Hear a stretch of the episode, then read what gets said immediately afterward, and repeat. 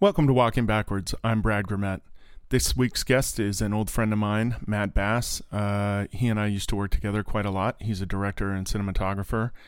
And um, I hadn't seen him in a while, so it was really nice to have a nice long conversation with him and have a couple of beers.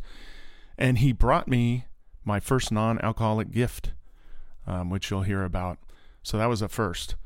Um, so I hope you enjoy it. Um, I, I wanted to mention my Instagram because I'm going to try to post some more show specific stuff on there. I, I always announce when I release the shows on there, but also I'm going to try to figure out some other stuff to post. I'm not sure exactly what yet, but anyway, you can follow me at it's the number one giant robot. That's my Instagram. And if you'd like to email me, you can do so at walkingbackwardspodcast at gmail.com. And also check out my Patreon page at patreon.com backslash walking backwards. Enjoy. By the way, we've been recording for a while. Oh, two cents. So uh, welcome, welcome to the podcast, Matt Bass. Oh, I'm glad to be here, Brad. Database. Database, database. Yeah, yeah. It is. It's always been Bass, right? Okay, let's set the record straight. My last name is Bass, Mm-hmm. but I call the company Database. Got it. That's what I thought. I thought that was the case. I just happen to like heavy bass music. oh, you know what? You probably don't hear anything right I now. don't hear shit. Oh my God! Yeah, because you're not plugged in. Yeah. Hang on. Oh one second. wow. Listen to that stereophonic sound. There you go. You hear now. Oh yeah. Sorry about that. I um, I have a little splitter connector thing, and I unplug it when I edit. So, sounds okay to you? Yeah. You hear everything? Oh, it sounds fantastic. Okay. Listening to your own voice get you excited, huh? Okay, good. Um, well, welcome, man. Thank, thanks for coming in. Sure. Thanks for having me. We were just talking about the last time we saw each other, and I just happened to be in your neighborhood, and and then what was it? I came over at like midnight or something. You're like, man, I think I'm in your neighborhood. I think I see you. I'm across the street gambling. I was playing poker. Yeah, I was like, come over. and then we sat around and drank all your beer with your wife and hung out. Yeah, she's a good drinking buddy. Yeah, I think she's a good buddy in general for you, Yeah. huh? You Yes. guys have been together quite a while now. Yeah, almost uh, eight years married. Eight years. Good for you, man. Good for you. So, in preparation for having you on, I started thinking about the old days because we haven't worked together in many years. I don't know how many, Yeah, it's been a while. but um, there was a while there when we worked together a lot. And the first time we met, you were directing and shooting a music video for Nonpoint Correct. in Florida. we were traveling with the Oz tour. What'd we do? We started in Jacksonville, went to West Palm. I believe so. Didn't we do three stops? Then we went to Tampa. Or was it Miami or Fort Lauderdale? Maybe was the second stop. You would have a better understanding of that than I did. but yeah, we were shooting on 16 millimeter. yeah, Remember and the video. A, the A minima, and we had those Yes. crazy, like spy camera, the lipstick cams. lipstick camera that you rigged on a monopod, and we make, made you go in the pit That was awesome. Yeah. and I loved every second of it. into a clamshell to like high eight. hanging, hanging on my neck, literally hanging on my neck, and uh, so I've got the post way up, and I'm in the pit, or I could hold it, but I'm staring down at my chest the whole time in the middle of a pit. And some of that footage was rad. It Oh. was super fun. Yeah. And there, there, that one guy. Do you remember that really big dude? He was at every single one of the shows. He was a big fan of theirs, and he became my de facto security. so he knew when we were there, and he would just, he would just stand behind me and to, and push people away, so I didn't get like, you know, decked in the back of the head. And people knew we were shooting too, so they weren't aggressive or anything. But that was super fun. I, I remember being up on stage with them in Jacksonville and running around and. Yeah, that was like before the, uh, the invention of these small cameras and GoPros. Yeah, oh yeah. So we had to like invent these like makeshift like Yeah. Oh, the best rig we did. Th- I don't know if it ended up in the video or not. which one? The lipstick cam on the drumstick. The lipstick. Remember? I do And that remember. guy hit the drums so fucking hard. Yeah. And like the second hit, I just saw pieces of the lipstick cam fly. Fly everywhere. Yeah. It's Like oh, that's why I have insurance, guys. And, the, and then he just tossed a stick and grabbed another one. Yeah. it was great. I don't think the shot made it in the video. It didn't, huh? There was some. I mean, there would have been usable footage, but I don't know if it looked cool or not. It was probably upside down and sideways. Yeah, that's funny. It was a great idea, though. Oh, we did one on the mic too at some point. The did we? mic shot, I think, ended up in the video. and then I did some stuff right in front of him, like from below on that on that Oh. The monopod. on that monopod, Yeah. like right in front of his face. Yeah, that was really fun. And I was well, I was a PA. That's right. I'm trying to think of the name of the producer, John Harden. John Harden. It was John, you, and me. That was it. Oh, and the record guy. I don't remember the Yeah, the record producer, um, Yeah, yeah. who we worked with again, Stuart Radford. Stuart Radford. How could I forget? I still talk to Stu all the time. I can't believe I remembered his name because I haven't I haven't seen or heard of him in a long time. But um, but yeah, I remember I was driving, and so what? I picked you guys up at the airport in Jacksonville, and then we shot the next day. Then drove to like Fort Lauderdale. Then sh- I mean, we were working ridiculous hours, but it was super fun. that was super fun. And then you and I started talking, and you're like, "Oh, you do camera stuff too, huh? Oh, You're Okay, like, yeah, I'm moving to LA. I'm the Steadicam guy. right, exactly." I was like, okay. and you're like, "Sure, you are." I was like, you have a Steadicam? But it worked out so well for you because I mean that sounds so egotistical. I think for you, just having somebody else who could point a camera at something Oh, in 100%. any sense was great. Just to have extra footage. Um, and uh, oh, and then we had a couple of operators one day. Remember that? It was at Tampa. Oh yeah, You we had a guys couple on- Bolexes. Yeah, on on scaffolding or That's something. right. God, Yeah. that, that was actually a pretty good video. Yeah, I remember that. and you did some time lapse. At one point in the car, we went for a drive, and you were like clicking it off manually, and Oh, I love single frame Bolex. yeah, That's still one of my favorite things. You can't recreate that with anything. No, and you've done super weird stuff with film over the years. Um, maybe the next job I did with you once I did move to LA.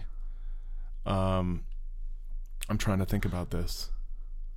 Was the one up the mountain? Was that the next one when we when we did the hike? Oh, the Lincoln Park thing. No, I bet I bet we did something else before that. Oh, but wait, let me before I forgot about this. I just had a memory.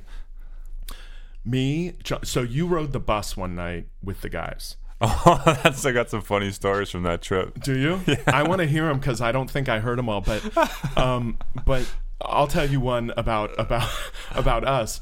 So after our day in Fort Lauderdale, Miami, wherever it was down there, um, I'm driving the car to Tampa, and we're on. I don't know if we were on Alligator Alley or, or not, but we're on this just road that seems to be forever, and it's midnight or eleven at night or something, and we get hungry, and John was like, "We have to go to a Waffle House. Yes. I have to go to Waffle House." and so, and and Stuart's like, "No, no, no, no."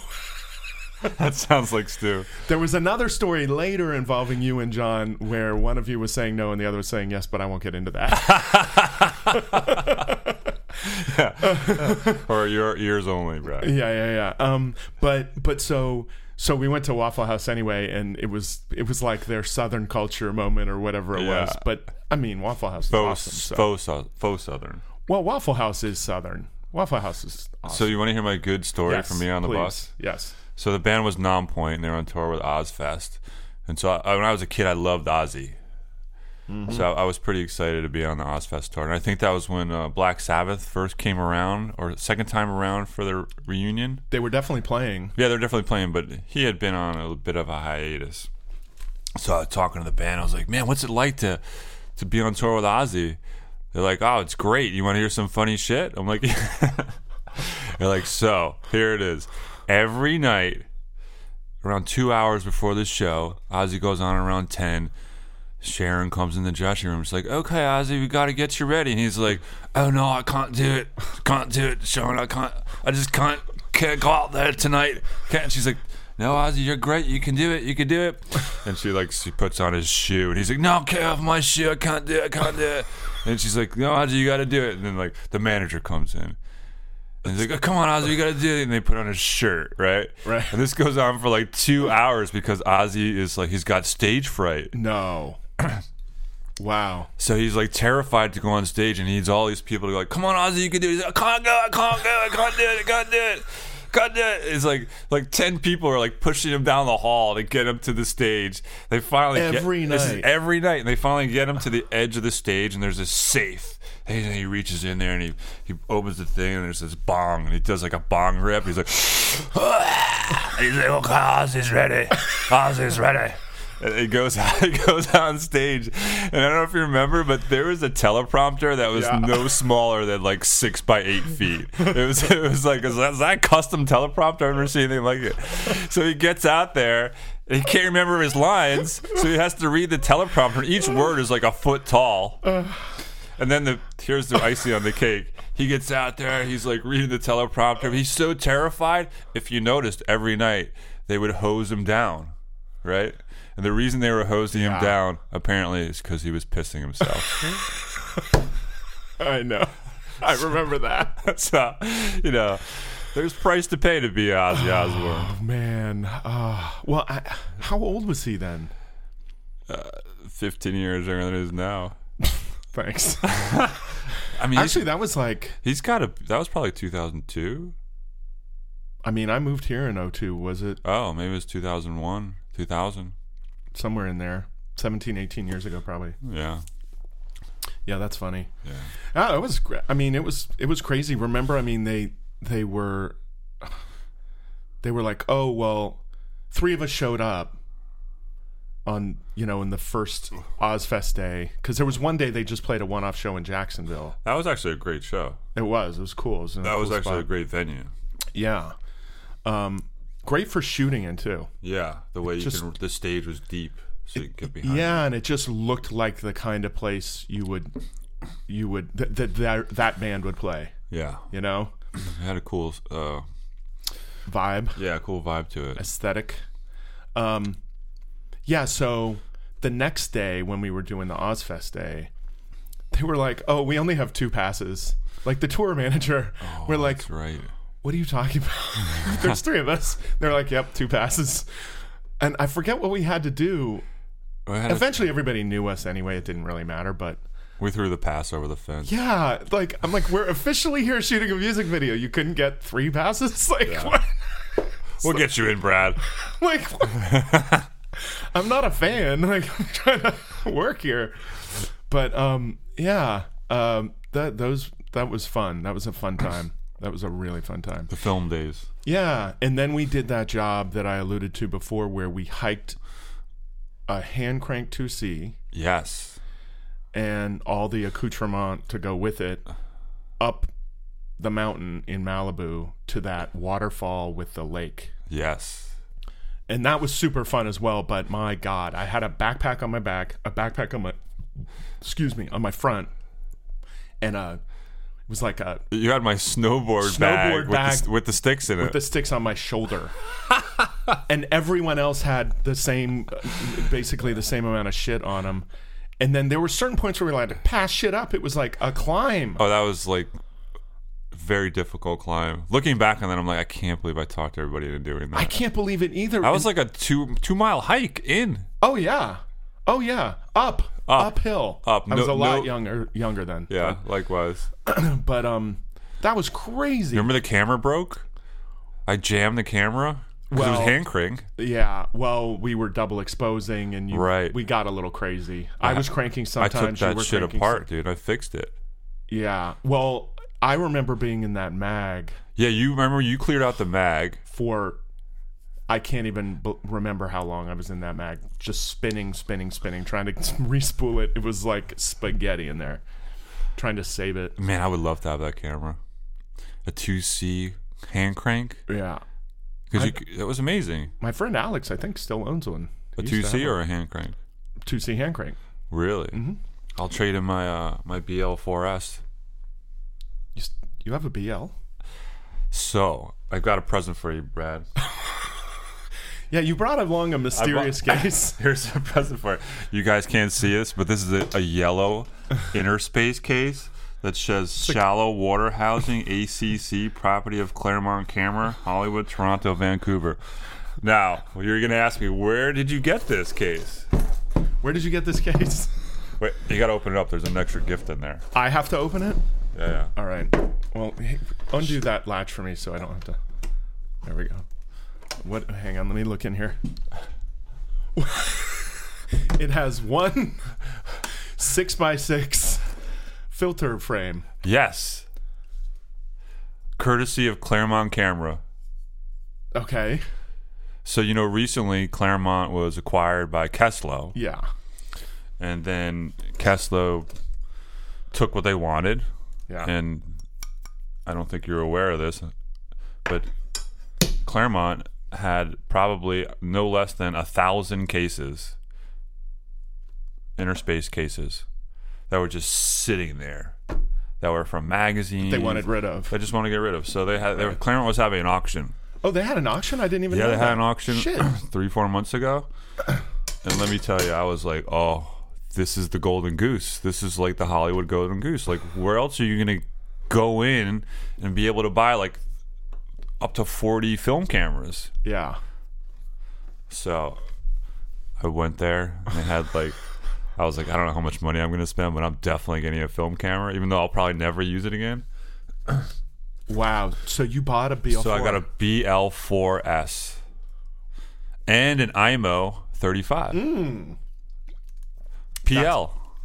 love an IML. yes. That's awesome. That is pretty awesome. Wow. They both work. So they had all these cases, s- and uh, actually, I didn't win the cases at, at first. I went there to pick up my cameras, and then I saw they had all these cases, and I was like, "What's with all the cases?" They're like, "Oh, we're selling the cases to them. Nobody bought them." I was like, "So how much for the stack?" They're like, "Each stack is like twenty dollars." I'm like, twenty dollars stack of cases. for a sta- how many cases in a stack? They're like, "Oh, between ten and 20. and I was like, "Holy shit!" I, I don't know. I'm, I like love cases. It's like my like thing. Like, Well, you, Kate- you own a Kate- lot of gear too. yeah, I own a lot of gear, and I'm like super highly organized. So, I have, Yeah, you are. I have like very Virgo, like you know, by the book, You're so opposite of me. super organized. So like, I love cases, and I love organized. So I was like, oh my god, Claremont cases. I was like, all right, I'll buy a couple of those. So I bought a couple lots, right? And then my friends were like, oh, I want one, and I want one, and I want one. I was like, they're all gone. I paid like a dollar a case. and then I was I went back the next day to to pick up the IMO because it wouldn't fit in my car Because you had so many fucking because I had so many cases. cases. So I took my wife's car. She has a roof rack, and I was like, "Let me get." Uh, like, you still have cases left? They're like, "Yeah." And I'm like, "Oh, I want more." Like, how many more do you want? I was like, "I'm like three more lots." Anyway, I walked. So on day one, you managed to give away all these cases or sell them to friends or whatever. yeah, you did? there was only like ten or 10, 10 or twenty of the first. ten or twenty cases in one day. yeah, though? well, well, I kept the I kept the ones I wanted. I gave away a couple. it's so funny. But then I was like, "Oh my god, you know, I might be onto something." me the here. rest of 'em. I was like, "Let- "Give me the rest of them." Ca- cases are expensive too. Well, yeah, I, as I, as I know, I've got a case fetish, so you know these are like probably three to five hundred dollars new. yeah, when you, when I you buy so them. wish I'd known that. You know, I need a battery case right now. right here. Did you bring this as a gift? Yes, You brought me a case. This as is a your gift, gift. and you left the six x six map box as the bonus. yes, Oh. that's your bonus. And you know what, Brad? I'm going to tell you, s- since you're such a great guy, if this doesn't fit, I've got others. Oh, we could we could make a. Y- You know what? You should have told me because I have a perfect case for the Anton battery. Well, we'll Well, we'll, that actually might fit in there. we'll have to talk about this Yeah, after. I got because you. I got cases. I have um a bunch of a bunch of bat. I need I need um. So the two cases you can see over there on the left stacked up are Yeah. both battery. One the one on the bottom is a battery case. The one on top's a charger case. But those are for my old chargers and batteries Yeah. that I'm trying to sell right now. And then on top of that are the chargers for my new batteries. And then my the batteries are over there. But I I uh I'm pretty sure I have the perfect case oh for you. beautiful. They might have been they might have had the exact like they probably had Anton cases. Probably is an Anton case. Ah, awesome. Okay, we'll we'll stop boring everyone with that. But thank you, man. That's so cool of you. Yeah. You know, quite honestly, if you want that six x six filter, if you can use it, use it. Oh no, I didn't just stop there with the cases. I got a whole lot of six by six case, uh, six by six filter holders. So I have, probably have like forty of these. Do you own six x six filters? No, Okay, I didn't think so. what would I, I would never own six by six filters. I know. Why would you? yeah, why would you? Why would you own? rent that. And and since you don't, why would you own forty? Well, I was looking at more like uh, fine art, arts and crafts. This oh is a- my God, you can frame photos in there. No kidding. So this is a great thing if you're doing like a Hasselblad. pr- You can do like a little oversized print. Exactly for the square prints. Right. So I've got. I thought this would be a great photo thing. So I've got a whole bunch.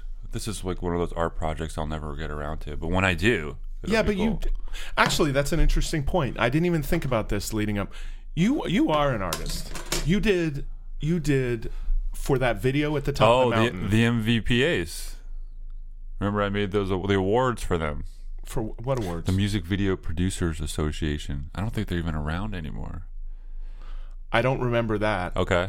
What I was Oh, thinking, of- you the- can tell me about that, but you made the little alien things, alien Or the- insects. the, ins- alien insects, right? Yes. right. It was like a whole project you did. Yes. and then we used them in the music video. Exactly. like on the end of a fishing line and Yes. it worked shockingly well and then that weird shit with the girl getting entangled in the wire yes. that we shot kind of time lapse I think we pulled it and hand cranked it, so it looked it looked real. yeah we just like crank Yeah. real slow and then move it a little and crank real slow yeah I recently uh, pulled that video out of the, the closet because Chester from Lincoln Park had oh passed yeah away. right So I, I revived it.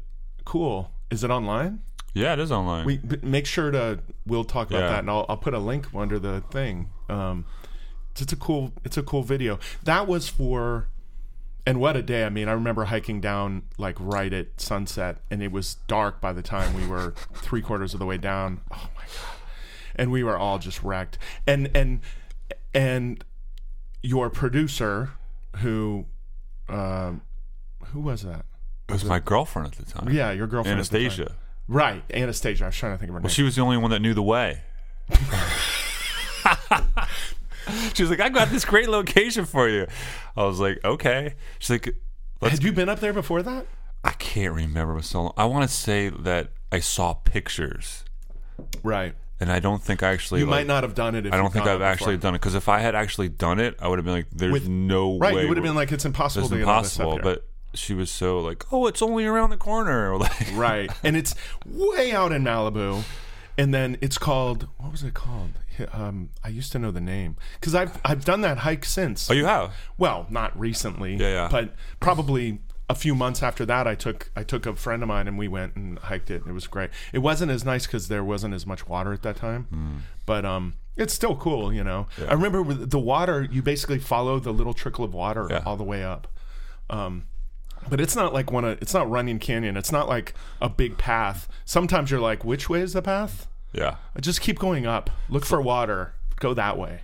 use your sixth sense to guide you. Yeah, winding way. Winding way. That's what it was called. Yeah. Good memory, bro. It's an official like hike, yeah, but I- it's not tra- it's not often traveled.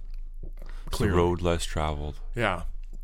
It was worth doing. I'm gl- I'm so glad I did it. If you had told me what the what it entailed. And by the way, if I remember correctly, for free. Oh, yeah, probably. For free.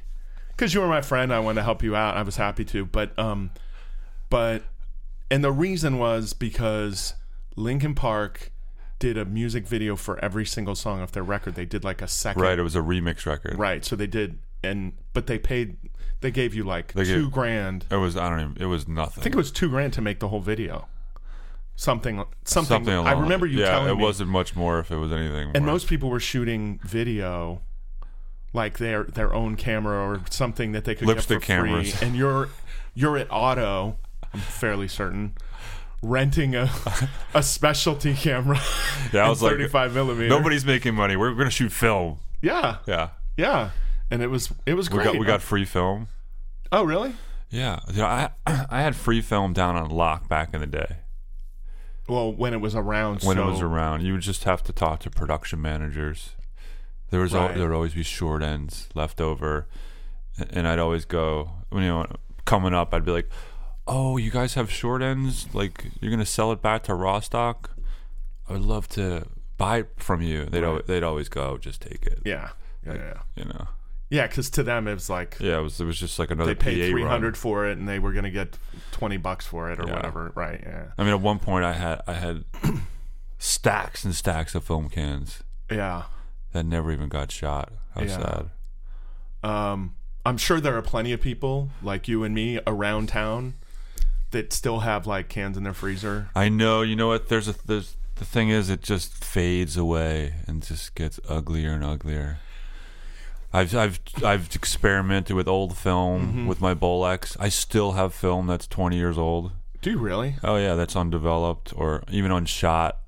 and then occasionally I'll go out and shoot it, and I'm like, ugh, you got to push it one or two stops. You really can't clip test it because it's Yeah. 100 foot roll. What's the point? Right. And you just kind I call it the mystery film. It, if you want it to look old and interesting, I got you. Well, there's a whole thing on like Instagram with people shooting old old still photo uh, old stock. Yeah, old stock. Um, and there are some really cool ones I, I I've seen that you know be, because you know the stuff I shoot I, I it's a lot of it's very abstract. Yeah. So for me, it's well, kinda that's fun perfect to- for that right because because you you want that kind of flexibility in your uh, it's creative a freedom. surprise anyway. Yeah, it's a surprise. Right. I used to always think of film as a surprise. Yeah. I can't even tell you how many times like I remember in film school I'd, I'd go to the lab and pick up my film. The first thing I do is open it up and like hold it up to the light. Like how did that work? It's like some Yeah. magic trick. Yeah, I mean, I, back in the day, ten years ago, or even up to about well, probably six, seven years ago, I was shooting so much, Yeah. not so much, but still shooting a fair amount of still film, and I, I loved the day I could pick it up Right. because I would go in and like at A and I, sometimes I'd stand if nobody else was in line behind me, I'd get my I'd get my once in a while I got prints, but mostly I got a sheet and then negatives, and I would literally stand there and look at them. I'd, I'd use their thing to look loop. at negatives or yeah or and, and they they had a light box, and I would stand in there for an hour, you know, looking at Looking at it. the rolls that I Yeah. shot, like, holy shit, that turned out awesome, and like, what the hell was that thing that I shot? You know, it was just it was just different. And now everybody who takes a photo, you know, it, okay, the phone is one thing, but with digital cameras like DSLRs, people take a photo and then they pull it away from their face and look at it. Then they take another one, then they pull it away from their face and look at it, and it's like. And then they just shoot and shoot and shoot until they get the one they think they like. It's not exactly the decisive moment. Right, and you know, professionals are professionals. They take they know exactly what they need out of something. That's Yeah. that's cool, but it does take the mystery and some of the magic out of Well, it's it's it's cheating for lack of a better term because you could just lean on the trigger it. Yeah, yeah. and then pull out your frame. I I'm, I'm not I I won't go as far as calling it cheating. I know what you mean by that, but it. So I think pros would say it's really nice because it gives me a chance to see if I got the shot, especially True. like a unit still 100%. photographer um, or somebody who shoots sports. Um, different different stuff, you know. So for them, it's like a great tool that they use to their advantage. Yeah. for someone taking arty or artistic photos, it's cheating. I'm with you on that. you know? Know what you have and okay, y- yeah, I get it, focus and stuff and you know, I I always thought like many years ago I heard about bracketing. Cuz I'm self-taught at photography. I didn't take classes or anything. And and they talk about bracketing so you shoot so let's say you it's a 4 so you shoot it at a two eight and a two eight and a half and a four and a four and a half and a five six. And you take six photo or five photos or whatever that is for one photo. And so I was like, that's interesting. Then you know what you get. And I experimented with that through one batch of three or four rolls. And then I got them back and I was like, oh my God, the same photo, the same photo. The same. I was like, what am I? I'm never doing that again, ever. I was like, that's totally cheating and stupid. And then I got on a kick. Well, I went for a year, oh, maybe two years, where all I shot on was a 50. Mm-hmm. I told you about that 50 that got stolen. That was the one? Yeah. Damn it. It was a 1 3 50 mil, really nice 50 mil for my a Nikon? Oh. F1. No, it was a Canon lens for my Canon F1. Um, and uh, and I only took one photo each way. So you know how I move the camera and stuff? I Yeah. would never do the same thing twice. Or on the same subject anyway. Right. So um yeah, it was like if if I got it, I got it. If it looks cool, it looks cool. If it doesn't, it doesn't. And the the, the thing that makes the ones that are cool on that day when you're at A and I looking at them, the thing that makes the good ones good is that you shot 20 others that aren't great. Right. You know what I mean? And there was a guy behind me one day, and I was looking. He looked over my shoulder. I was paying, and I was waiting for change, or maybe they were looking for another roll, or whatever it was. So I'm standing there, and I pull the contact sheet out, and I'm looking, and the guy goes, "Wow, that's great!" And he sees one of my photos over my shoulder, and I was like, "Oh, thanks, man." He's like, "How- "What? What did you do? How'd you get that?" and it's it's this one weird photo that I could show you. It looks like it, a spiral and it's just lights, and I move the camera and all this stuff, and it turned out rad. I don't know exactly what it is. I can't remember that exact. That's the moment beauty of it. it's part of the beauty of it and then and then he I- he was like to have one like that per role you're a you're a star That's right. i was like thanks man i was like really and i'm like are you he's like oh yeah he was a professional photographer Yeah. i can't remember who he shot for and i was like thanks and then he s- starts looking at the rest and he was like this one's a close second and i was like fuck thanks man i was so excited so there's that like excitement factor about film that Right, right. Because 36 pictures. Yeah. That was, it was like, you better, or 24 for or Yeah. tw- 12 even for large format stuff and whatever yeah you would think about what you were doing. think about it and You know what else is interesting now? Like people just shoot away digitally and then they go back and delete the ones they don't like. Mm-hmm. With film, you can't do that. And oftentimes you go back to your roll of film and you discover that one that wasn't maybe your first pick. yep And these days you probably dumped it in the garbage. right Delete. when you're in a different frame of mind Yeah. you, you see things a little differently or you notice something about it that makes it great i've done that so many times that's why like i scan all my stuff they all go they're all backed up hard drives you know what i mean Are your hard drives backed up? no actually that's they're in the cloud Are they? they're in the cloud All the pictures? yeah That's impressive. they're all in the cloud i can As- show you my box of negatives that i have As organized Uh, I am, as I am with my camera gear, one thing that is a complete disaster is my personal photography app. oh really Oh, it's it's all over the place. that's funny But you know what I've been doing probably for the last like seven years? is when I shoot digital, I don't delete the card. I treat it like a roll of film. you just buy a new card I just buy a new card. How much are the cards? Cards are cheap. Think about it. Back How in the day, you- cheap? well, I my comparison is you'd buy a roll of film, you get it developed and processed and printed. It cost you twenty bucks back in the day. Yeah, twenty bucks probably. So I can go buy a thirty-two gig card for twenty bucks and shoot a thousand pictures. That's a. I mean, that's fair. But on the other hand, you could also just back up your photos and Why? save twenty It's dollars. cheap archives. It's the original source. What's the point? I guess so. That's a fair point. It's probably just as stable as your hard drive in the closet. Yeah, but it- well, it is solid state. Mm-hmm. That's a great point. Oh, that's interesting. I've never heard of anybody. That's so a I good have idea. I have reams of them. reams of cards, and I just label them like seven eighteen. You know, You just put the like date on the 'em. month, and the date of the date. Right. That's cool. Well, you have to. Oh, month in the year, right? Yeah. Month and okay. year, yeah. yeah, yeah, yeah. That's. I'd never thought about that before. It's the greatest thing ever. Because then, if you did back it up to your hard drive, and your hard drive's gone. Yeah. Do you have two backup? You do have two backups. You have your cloud, Yeah, yeah, yeah. I mean, the cloud is so cheap. Like you can get Amazon right? storage for I don't even know what it twenty dollars a year or something, and like Until the Amazon cloud goes out and the whole world evaporates. that's fair too. um, I, but I have hard originals in a box on the other side of that door right there, so That's because it's film. that's because it's film. And I don't really. I mean, I shoot stuff with my phone, but I don't try to shoot anything with my phone that I would do with a film camera. Right. I just don't. Because it w- number one, it won't work. it just doesn't look the same. Even if I had, I had a nice digital, like small consumer Nikon digital camera. I still have it. It's probably piled under something somewhere, but it it can't do what what. Especially since I do a specific thing. I don't think. I think we were talking about this off mic, but I shoot Long slide exposure. film, cross process, long exposure. I push um, stuff that is really hard to replicate with a digital camera, and that's part of why I love its original. You know, Well, have you shot with the Fuji cameras? no, The Fuji cameras are amazing. For starters, Fuji's been making film for decades. right? So they have figured out how Are they to still making film? Ye- I believe they are. Okay. Certain stocks. Yeah, yeah. They're making all that Insta film for sure. Have you ever Right. seen the the Fuji Polaroids? Uh, yeah.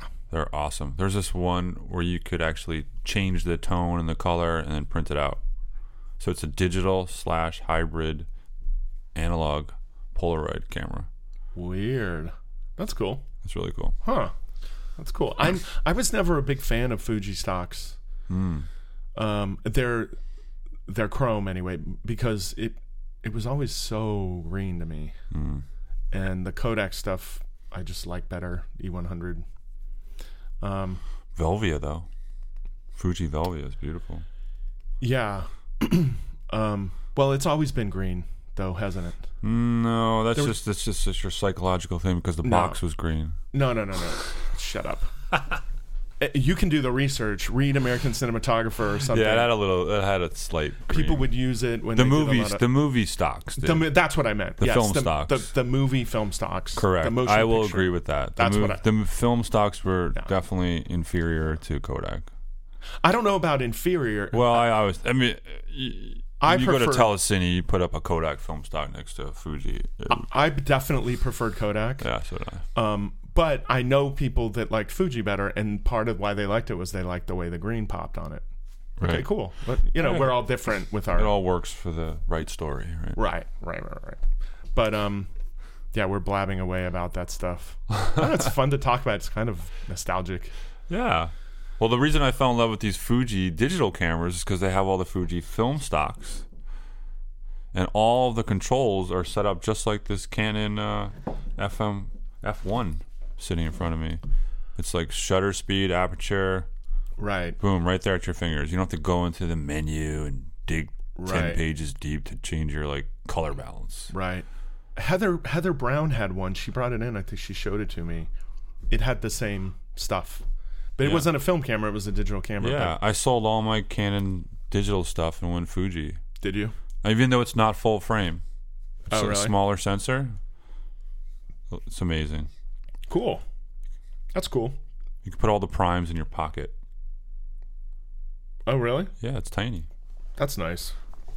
Oh, cool. Well, you know, if you get what you want, that's perfect. well, I mean, we, we all like different stuff, and we all need for our own, whether it be artistic reasons or professional reasons, we all need a certain outcome True. to happen. And if you're using, if your Canon still stuff was not working for you, and you found something better, then you should have that. Yeah, I always thought that gear should uh, inspire you. You should Right. be instinctively attracted to it, so that you want to pick it up and use it.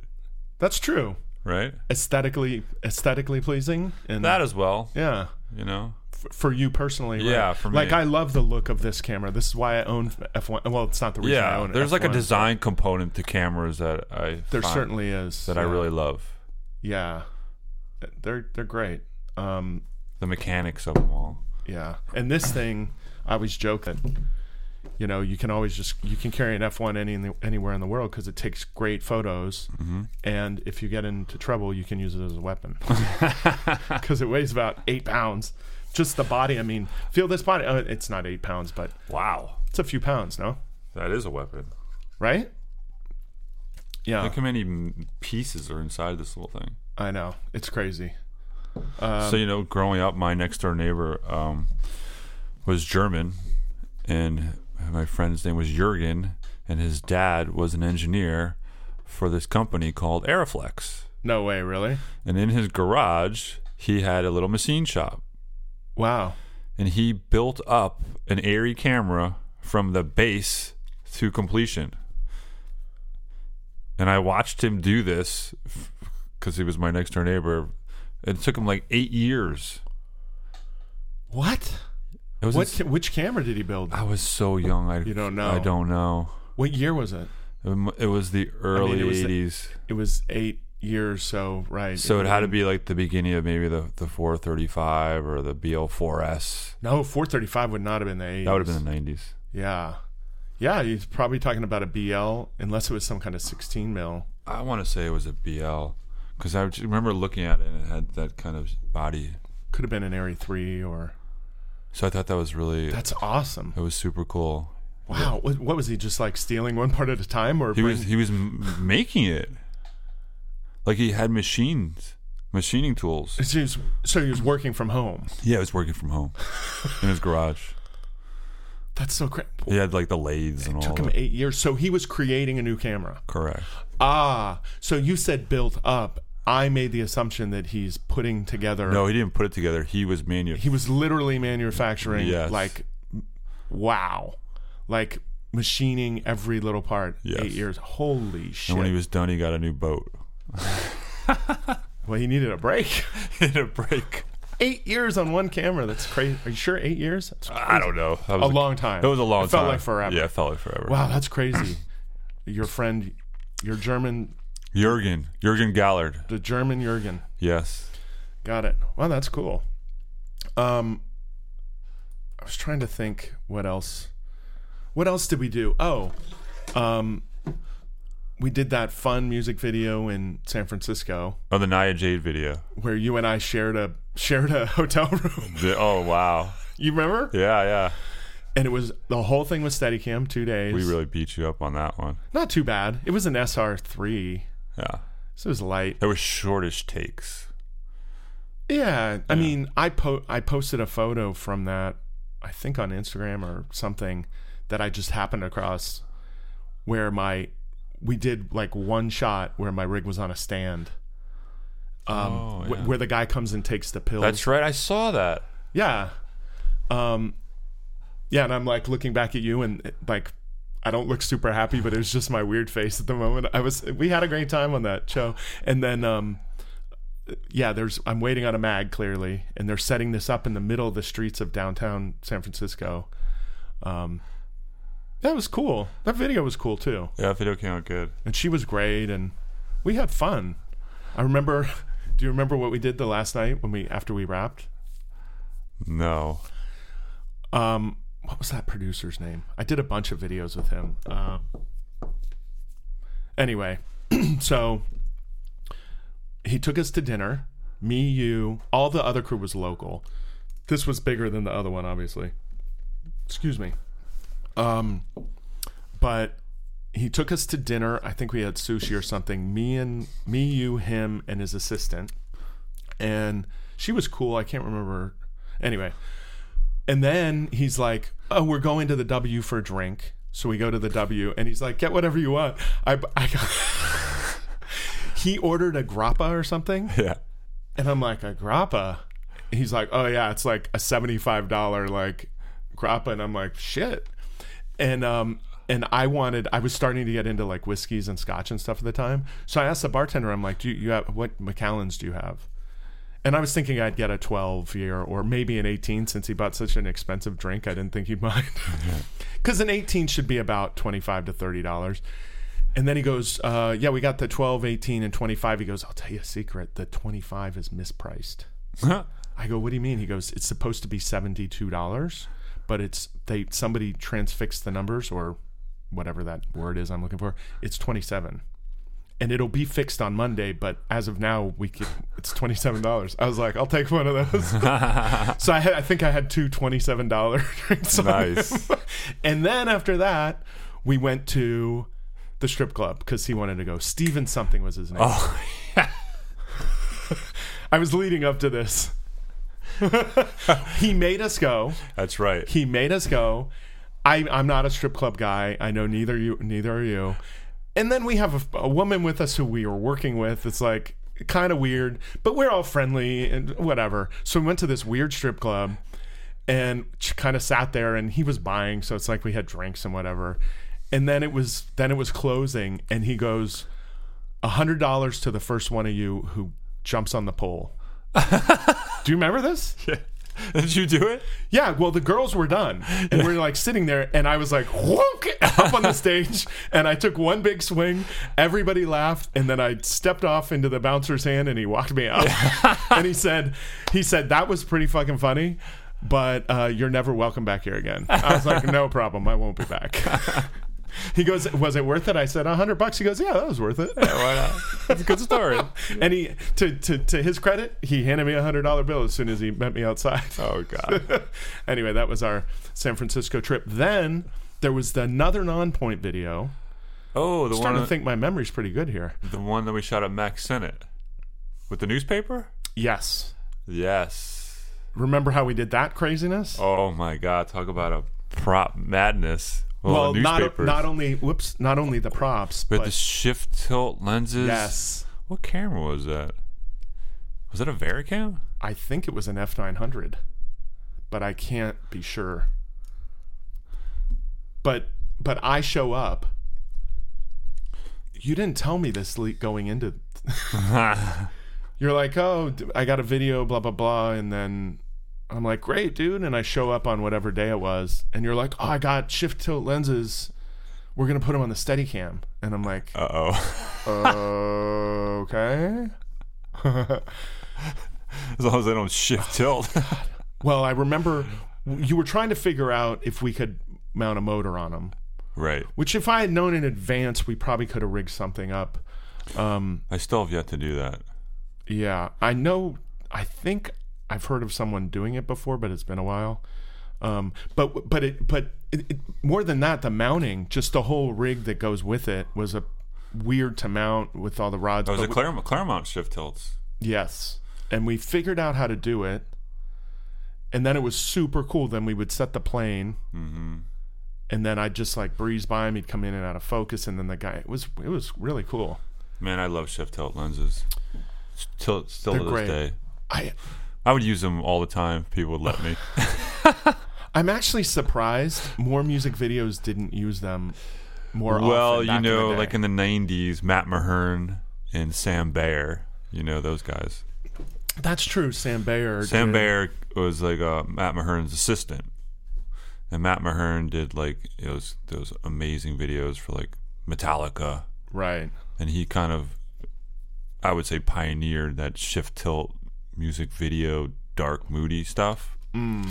And Sam was his assistant, and then Sam got his big break, and he did uh, Teen Spirit, Nirvana, and that was you know the beginning of And it's not even a very good video.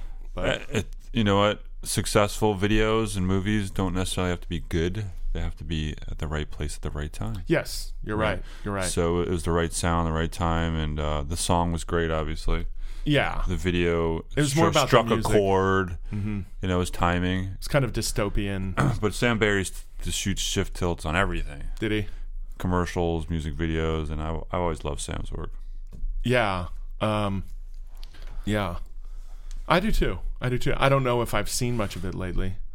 Well, you know, after I was in film school, I was an intern at Propaganda Films. Oh, really? Yes, where I would make three quarter inch reels in the back room. and I was making reels for David Fincher, Really? Michael Bay, Wow. Spike Jones. So these guys were all getting started with their monster Careers. careers. And I was the, the little 20 year old kid in the back room making their reels.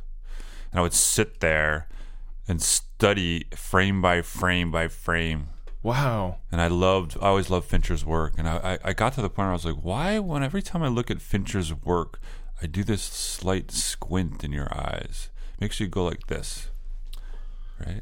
Really? I was like, what? What does he do? How is he so good? And I would study these guys. Did you ever work. figure it out? What was it, for It's you? just the way he composed shots and, and the movement and the blocking. He just has his own thing. I mean, Hmm. he's Fincher. He's amazing. yeah.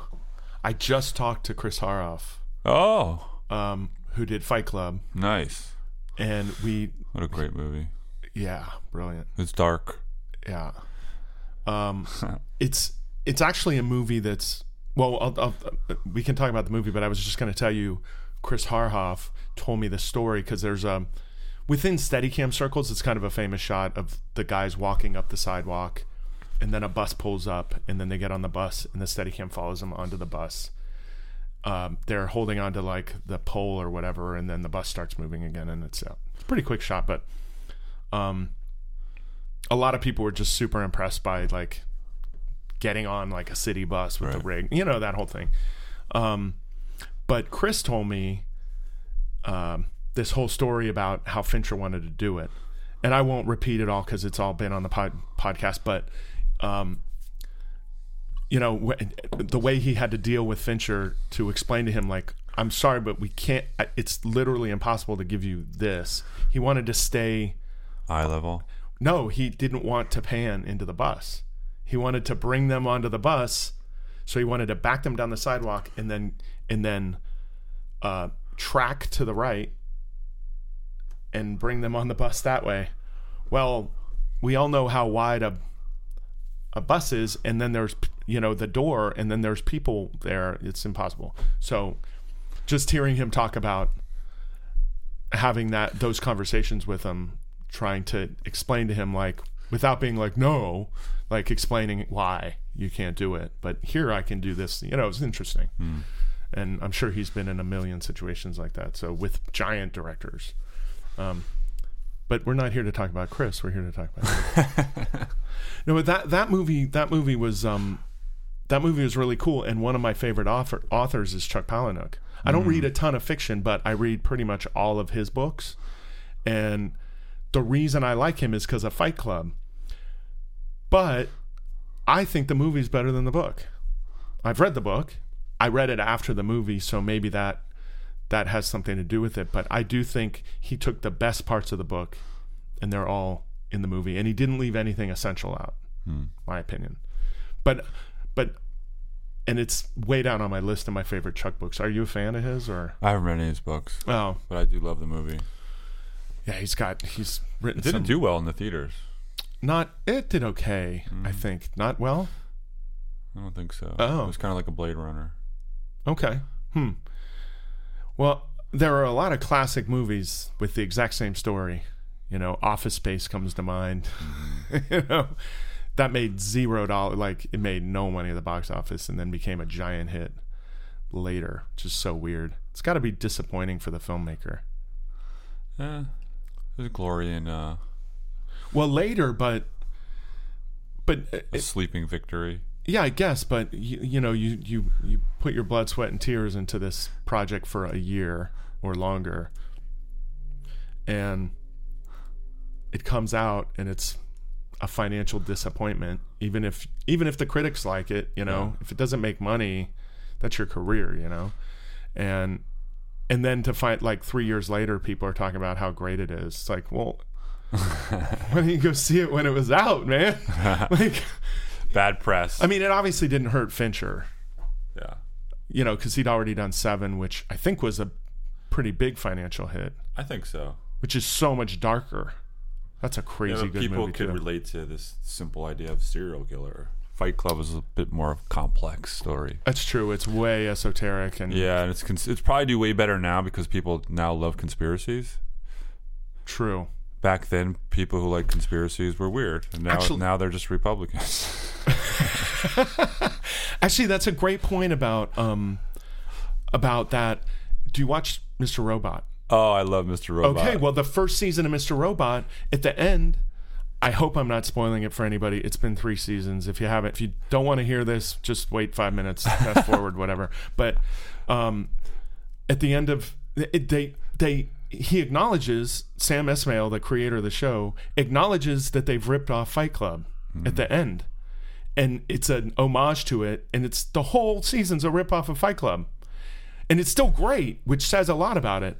But he ripped it off and then at the end he uses where is my mind the pixie song that's at the end of fight club oh my god. i know a lot of people didn't notice that but i'm a giant pixies fan so i definitely notice i always notice when they're on tv shows I didn't even put those two together. Yeah. It makes perfect sense. yeah It's got that slow psychological like well it starts out he's Erosion. like woo or it's kim, Be- kim deal singing that really high note and then yeah it's a great song but um and it and it has that build and in Fight Club, it was you know when the buildings start coming down, you know, and in I don't remember exactly how, when it started in Mr. Robot, but I mean I heard that and I was like, what? I was- At first I was kind of mad, and then I thought about it. and I'm like, no, you know what? By playing this song, he's acknowledging he knows what he's not copying, but paying respects to. yeah, well, I mean, Well, I mean, all art has been inspired by other art. yes, of course. And if anybody uh, has taken liberty with that, it's, it has been Fincher in the past. With many of his music videos were inspired or copied from Really? m- famous photographs. Oh right. Mm-hmm. I didn't know that. The Americas is one of the famous famous book, and Fincher had used it for a music video, and ended up getting sued No. by the photographer Really? because he had lifted f- like photo by photo out of this book. Oh, so he was like frame by frame. It was like scene by scene. But you got to realize the early music videos were, you know, copying famous films or photo books. They'd have to get references. Mm-hmm. And so, what better way to do is pick up a, a famous book Well, everything always to has picture references. things. But you know, now pitching music videos and things of that sort, they're the people who are asking for the treatments are much more careful about the images that are being put in. Because if I show, if I take a picture of out of a famous book and I say this is what I want to do, and then I do it, and then that video comes out and the artist sees the picture, they're gonna go back to the label. I'm like, you stole our book. And they're like, no, we didn't. And they're like, let's see your treatment. And like, and then the treatment's got the photo in it. oh, so they're really careful about. They're So they might very- say it to each other, but they don't. they don't actually like cor- Document it. correspond or document it. That's funny. So did he lose that lawsuit? I believe he did. Really? Yeah, he had to pay rights for it. This Even was though- years ago. This was, Even like, though in it's the- not, it's not like the book is in the video. It's just yeah, copied. That's so funny. That's weird. Well, if if if that was the case, I mean, F- Fincher. Let me see if I can find the book. Can't remember. Oh, that's all right. Well, we'll we're going to take a break in one second anyway to get another beer. But um, if that's the case, Fincher and or Chuck Palahniuk probably could have sued uh, Mr. Robot. yeah, Uh, I don't know. I mean, Well, i- is Finch did Finch really do anything wrong? I mean, I, I guess, but it's it's art, you know. People are creative. They're taking that and he's putting it to motion and, and Yeah. applying it to a, a, a new arena. yeah, yeah. No, and I, I, I agree. I don't think that he. Sh- I'm not saying I think he should have won. I mean, um uh, I'm not saying I think that should be a good or a bad thing to do. I'm just saying if that was the case, then Fight Club and Mr. Robot should have had a lawsuit. That's all I'm saying. that was that much of a, a thing. But um, I mean, when you use the same song at the end that the movie did, you're saying this is the Did same you watch thing. all three seasons? Yeah. Yeah. it's I, I got a little like bored after like two and a half. I watch it because I'm a little OCD about like Fini- if compl- it shows up on my DVR, I watch it. a completionist. Well, I have this thing where like, no matter how bad the movie is, I, I have to finish it. Like I'm- I'll, I'll, I like to watch like bad indie movies sometimes. My wife's like, "This thing sucks." I'm like, "We gotta finish it. Like, We gotta fight through we it. gotta fight. Might get better. It might make sense at the end, or at least we got to the finish line." There's only one movie that I walked out of ever, like at the theater. I know people do it all the time. They're like, "This sucks. I'm out of here." It's Clerks 2. It was such a piece. Oh, of I haven't seen it. Don't.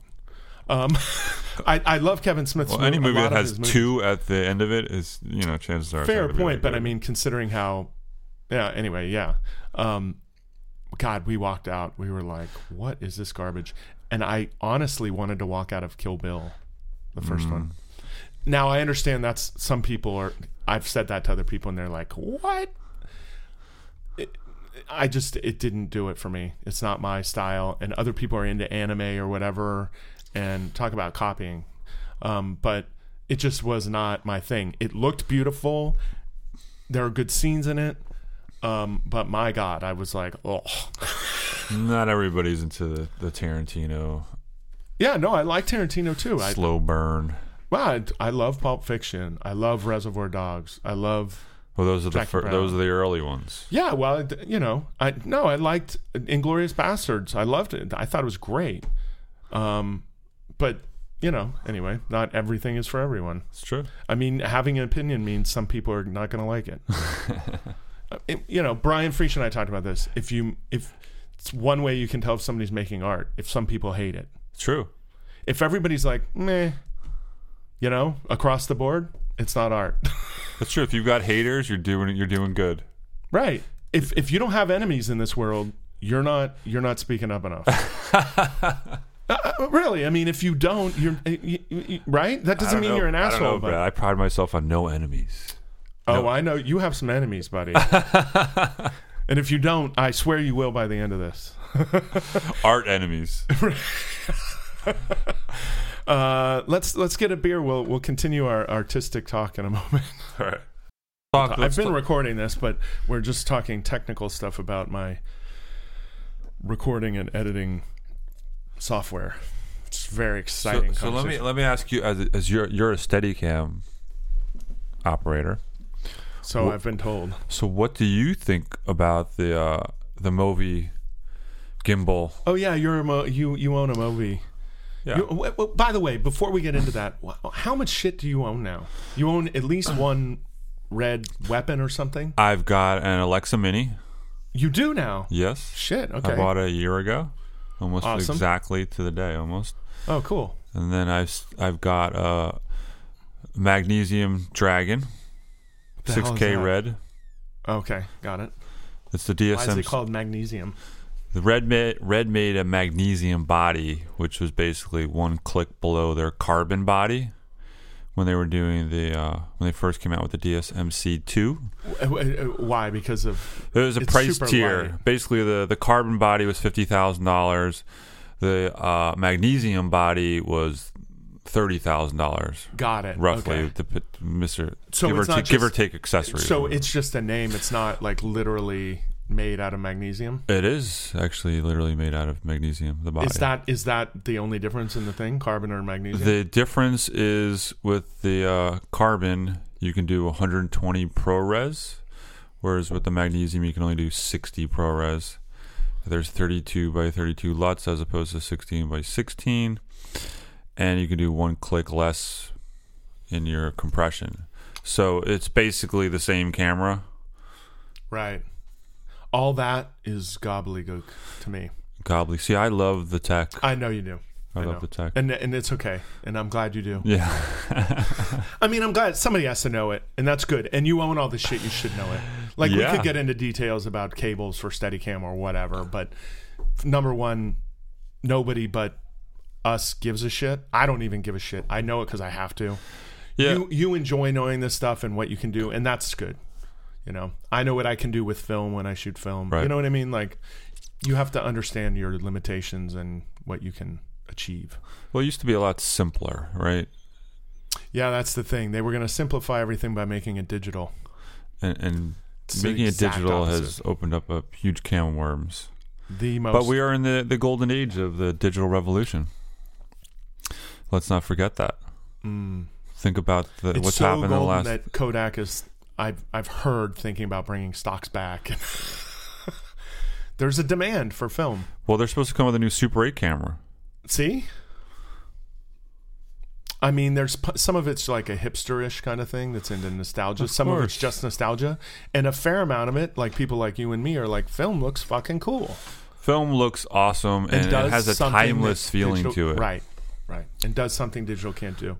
And I can store negatives for at least 100 years Correct. with very little uh, degradation.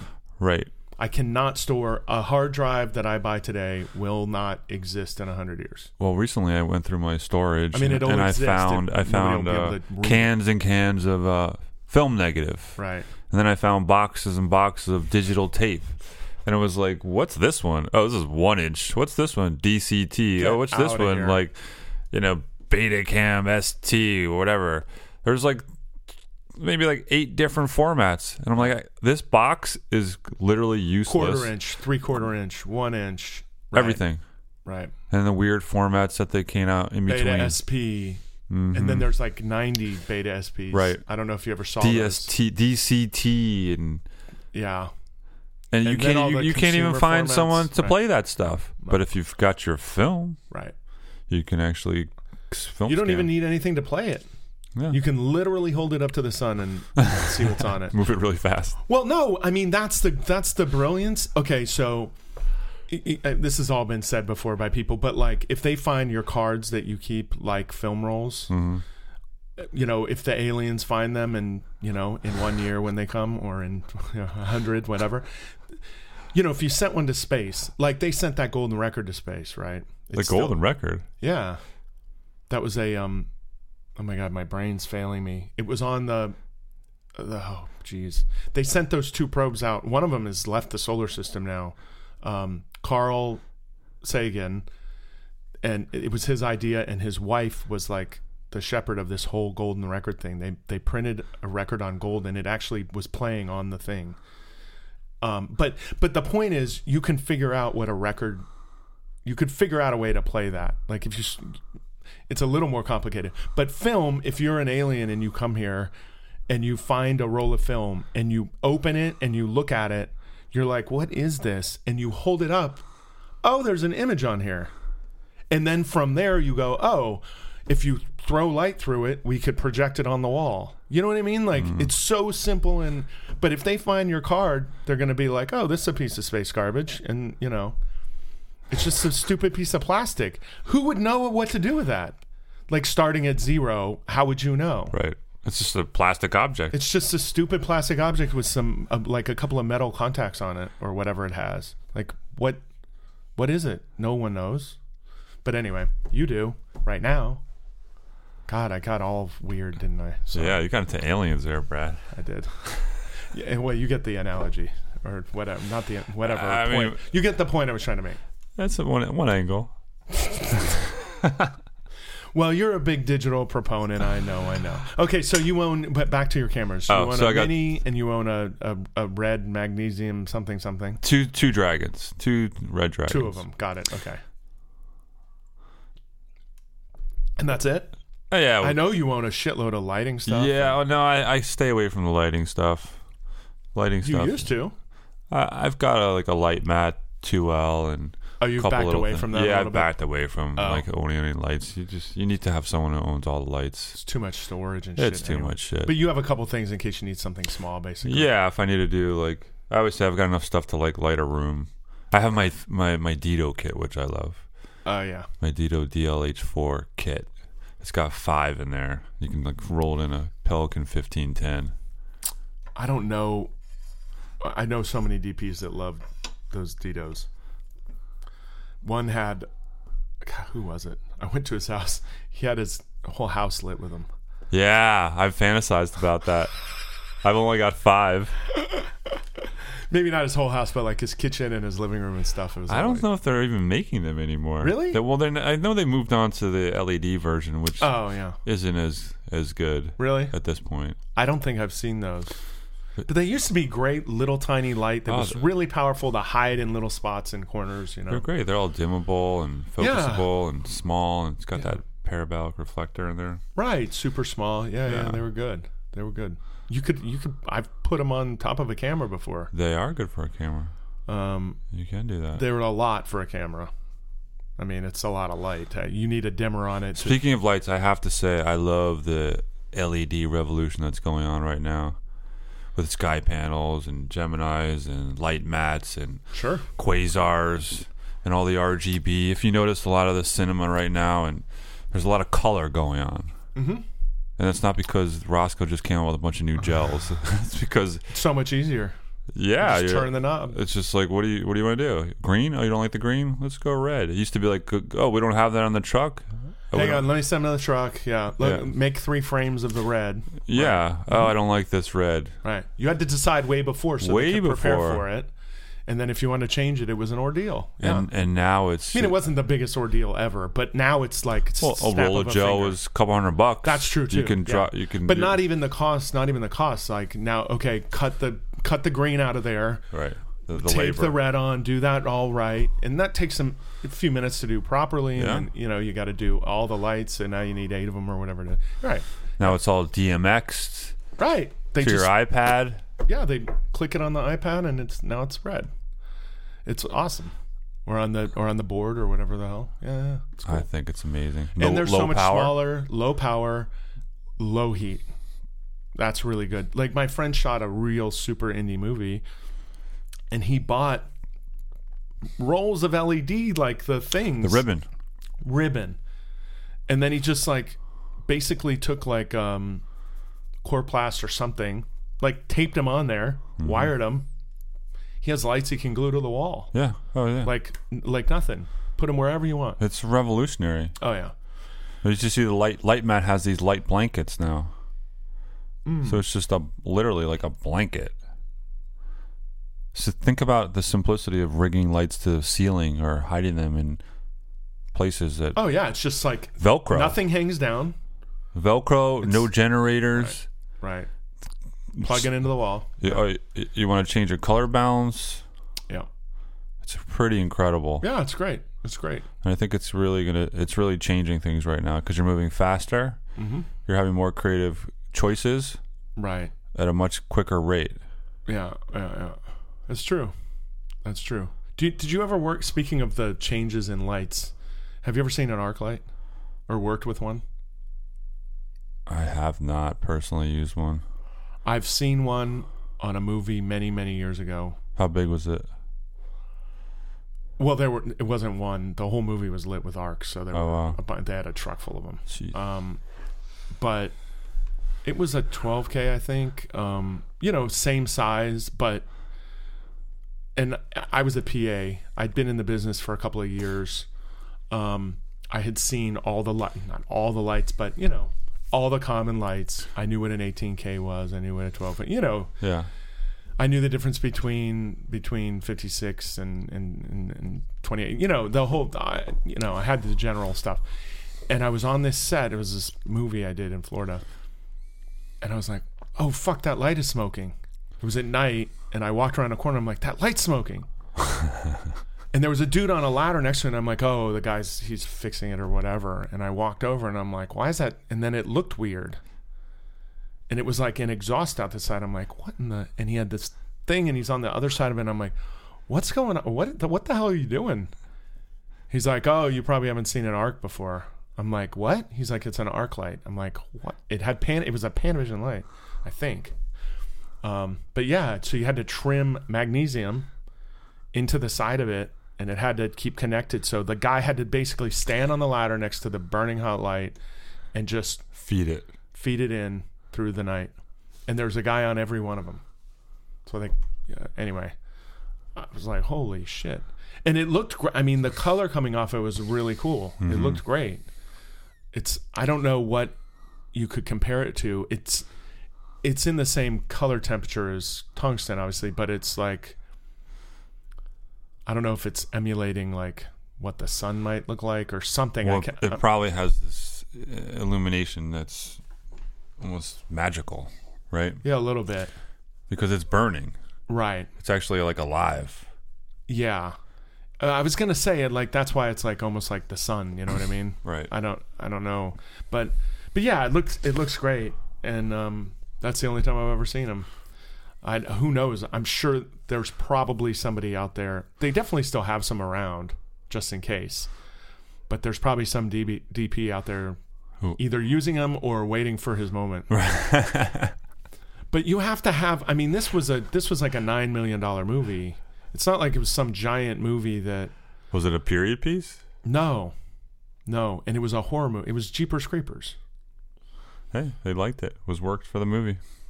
Yeah, um, and uh, I don't. It's so weird. Maybe they got a good deal on magnesium. Yeah, maybe. I don't know. That's funny. When you said that, I'm like, don't get your camera too hot, Hmm. because you know you can't put out magnesium, or it's very hard. Hmm. Like you can drop it in water, it'll still burn. I didn't know that. Yeah.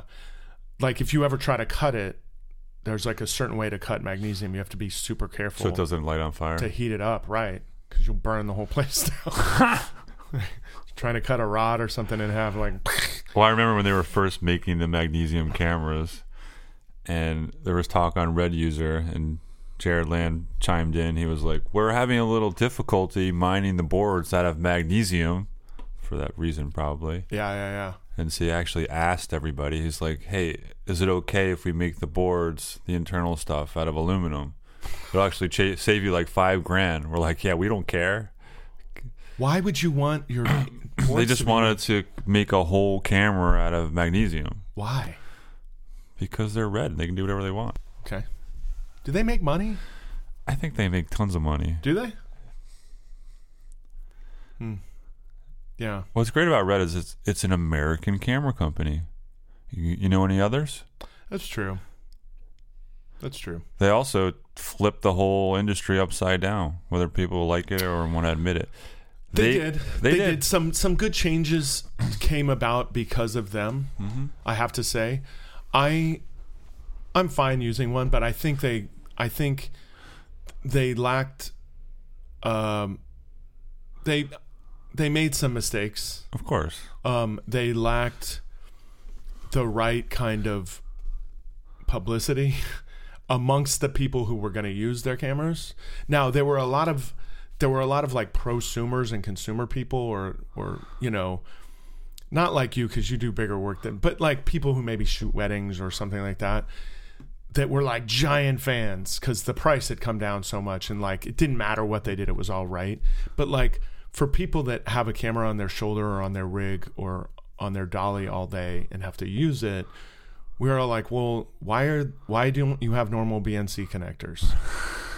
Why cannot why isn't this camera able to be handheld without 12 pounds of bracketing? You know what I mean? Like why why why why why why like so many whys and why is there not more than one out of video? You know, when it first came out and stuff. I don't know how You're talking about the red one. Sure. Yeah. Sure, and and uh, you know, I don't know. I haven't used one in quite a while. Like, actually, I was mentioned. I was, we were talking before. I mentioned the Agents of Shield pilot. That's the last time I've used a red. I think that was in 2013, Oh wow. 2014, 20. I think 2013. Um, that's the last time I've used a red. Um, but one thing red did is because of that size stuff and whatever, and they and the other camera companies realized, oh, there is at least a good amount of want and need for a smaller body.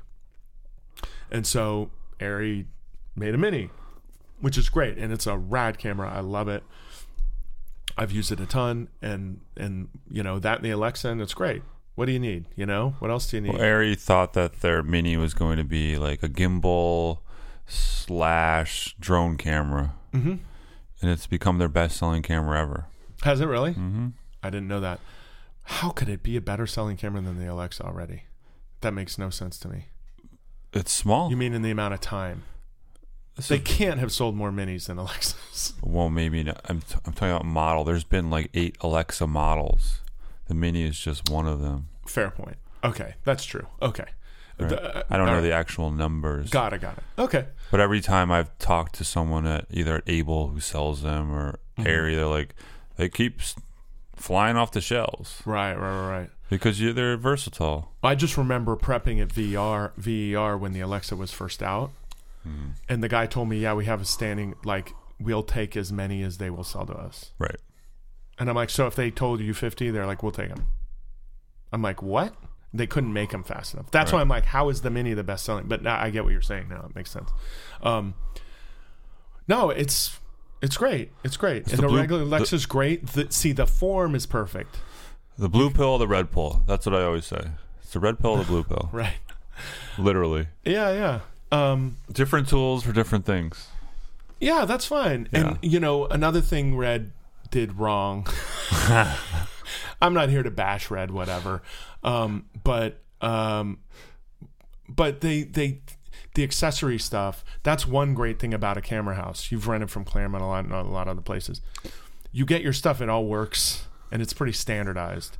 And with Red, for the first few years, you show up on it. They're like, "Oh, we have a Red. You've flown." it." I'm like, "Yeah, I have to talk to the assistant." how do you mount this? How do you do that? What do you like? Well, that because was- some of them would be ridiculous, like homemade shit. And you're like, what is happening here? So you don't. I need to mount my stuff, and I need to be able to use this thing. Well, I think what you're referring to is like that initial owner operator, Yes. lower prosumer tier person that went out and bought one, Yes, but part of the which reason, gave kind of a bad taste into professionals. yes, for sure. Well, Right. no, no. I mean, a bunch of pros bought them too, Of course. um, and that's what I'm talking about. But or, or Fincher. people wanted to. People tried. to- Fincher, he Yeah. loves reds. Yeah, yeah, I know. Pe- people started making, um, they wanted to have rental houses, quote unquote. So they Mm-hmm. started buying, like they're letting, they're having people prep out of their garage and stuff, Mm-hmm. which I guess is fine. It's just so weird. But my point about it was accessories. Right. They Well, should that's have. what separates, you know, the owner operator from the rental house. an owner operator should Yeah, but have it- just enough but to I'm make not, it work. But I'm not. I'm not blaming the owner operator here. Yeah. I'm blaming Red because they didn't go and they didn't find a partner. Like now, tons of people they make did. They had accessories. Element Technica. really. Mm-hmm. They had uh, like official stuff. They eventually bought Element Technica, but Element Technica was making Oh, really? all these brackets and handles and Oh, support for that. because See- I would see stuff from like 84 different companies. They're like, oh, this rod's from so and so. Oh, that one doesn't really fit the thing right. And then, oh, I have to mount the battery here, but like 84 pounds of gunk has to hang off here. And it was always like a whole thing with that camera. And I guess maybe I just used it too much early. Yeah, and um but you know whatever i'm sure it's great now Um, it's much different now. is it yeah well i'll have to we'll have to work together somehow i'll have to check yours out They've actually got newer Reds now. newer than yours what's Oh, that one yeah. called They just came out with the Gemini, which is a 5K dual ISO camera, oh right and it has like so it's two like a stops 200 and a m- and a thousand or more in the something. dark in the dark end. So you could l- you could see quite a bit that's cool and shoot 3200 clean. cool that's a good idea there's another camera that does that And they have the the Vericam Vericam, right will Yeah, do dual ISO. right Which I've been watching Ozark, which was shot on that. that's Vericam? Mm-hmm. I did not know that. Very Looks camera great. cooks. At, uh, It looks of like a course. cook show. yeah. It's it's But I right. don't. You know what? Every it looks. It looks good. Yeah. Yeah, yeah. But it doesn't pop. I don't think it's supposed to pop. Yeah, maybe that's right. That's why I said it looks like a cook, It's like kind an of like S4 a show. 'Cause slow dark. It's that soft, muted look, right? yes, which the very cam. I mean, if you want pop, okay, get Master Primes or Primos or I don't know which one of the Leicas are super sharp or whatever, but The Summilux. yeah, like get those. But if you want the show to look a little muddy, which it kind of does, right? It does. It's kind of gray. But I think that's more attributed to the sensor and the coloring. No, I think they want it that way. Yeah. But it's but the whoop, jeez Louise. Uh, sorry, I'm banging the mic. Um, I think that it was intended that way, and S Force fit into that equation, in my opinion. Yeah. Does that make sense? Have you seen season two? Yeah, all of it. Yeah, it's good. It's really good, really good. Um, should we just do a TV review show? Sure. You and I will just talk about different shows. So, have you seen that new show, The Connors? It's about Roseanne dying or whatever. I don't know. Oh, God, don't, let's not talk about Roseanne. Should we talk about politics? No. No, I don't think we should. Nobody cares. Everybody has a stupid opinion. Nobody gives a shit I what think mine we're is all about that s- issue. We're so uh, It- well, look, look. This show, over it all at this point. yeah, and this shows this show on both sides. That's the funny part, yeah, you know. exactly. But but this show, this podcast is about stuff that we forget. I I hesitate using this word. We are experts, right? We work in this business. I have I have 20 years in the business this year. I don't know about you, but you, I think you started before I did. Yeah, So twenty four. right, right. So, and I think we're about the same age. You just started sooner than I did, but um, um, we we we should talk about stuff that like we actually are experts on. You know, Okay. we all think we're politi- political experts. C- But it's all opinion at this point. you Yeah. know? I mean, yes, there are facts, but like, who, nobody gives a shit what my opinion about whoever is, you know. Um, but anyway, uh, which is why I avoid it. It doesn't need to be that, and mostly nobody cares, and no one will listen. Yeah, Okay, I'm with you. but. Uh, what else? Were, were, we- what have you been up to? I mean, what have you been shooting lately? I mean, I know you used to shoot. You've always done like skate video, like type. Well, not skate videos. But Well, I like, grew up skateboarding, right. and that's kind of how You've I always got been into- got into this this world. By the way, we should definitely talk about your documentary. My documentary. Let's talk about it. We can talk about Sure. what you've been up to besides that lately, but let's talk about that first. So, 10 years ago, I think, Yes, ten years ago. you're like, hey, Brad, I'm making this skateboard documentary. I'm like, cool. And I, I think I told you, if you ever need help, let me know. I'll come out and help you. Yeah, the documentary is about the history of skateboard art. Right. So it's more or less the history Mostly of decks. Yes, it's the art on the decks. kind of like the history of skateboarding told through the art on the decks. So the film is really focused on the artist of skateboarding Yeah. and how it started with a two by four and now it's ended up as uh, art in museums and galleries all over the world and how it's become a part of uh, pop culture Yeah, it's cool. and so it's it's really kind of a, a homage to the different artists that kind of passed the baton so to speak over Right. the generations Right. And you've been I've been- shooting this for i've been 10 at it years. forever so And and so wait, wait, my first question for you is and we you should talk more about it just so people can hear about it cuz I think it's really cool and I've seen some of the interviews you've done yeah with all the biggest people. And you knew a lot of these people through other people anyway, right? Or Ye- or just directly. a little bit of everything Um, Right, a little everything. But my point is, you're getting like all the biggest names in skateboard and all the biggest collectors that pay ten grand for sk- or whatever for a skateboard deck, and. But my my major question to you is why the fuck are you still shooting? why have you not finished? Well, because it can't be. it's almost like the you art can't shoot it until you die. Like you have to release it. Well, at it's some point. actually cut. You could watch. It is? Yeah, you can cut. It's cut. It's- You can watch the movie from Oh, beginning really? to end. Oh, I didn't know that. I'm actually just in the process of uh, replacing the music with music we could afford Oh, and clearing the lo- the rights. oh, you are. So you're done. Well, done is a tricky word when it's a, a independent, self-financed documentary, right? Yeah. If I turned around tomorrow and, and and threw money at it, it would be done really quickly, got it.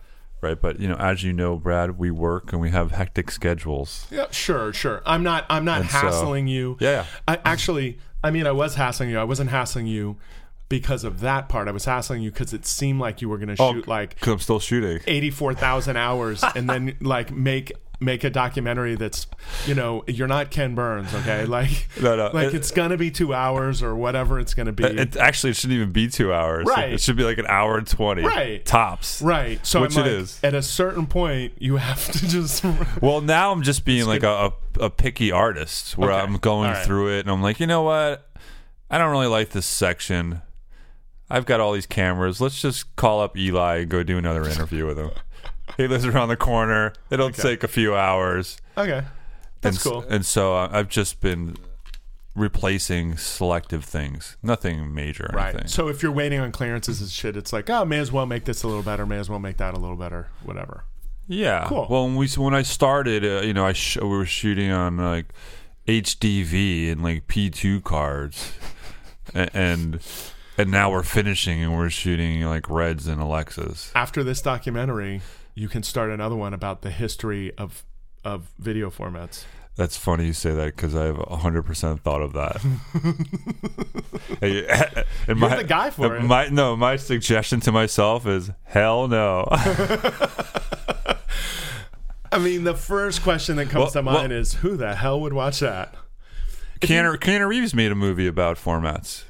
Well, it was a film versus video thing, right? Yeah, it was it was fun. I don't think I actually saw it. I wanted to.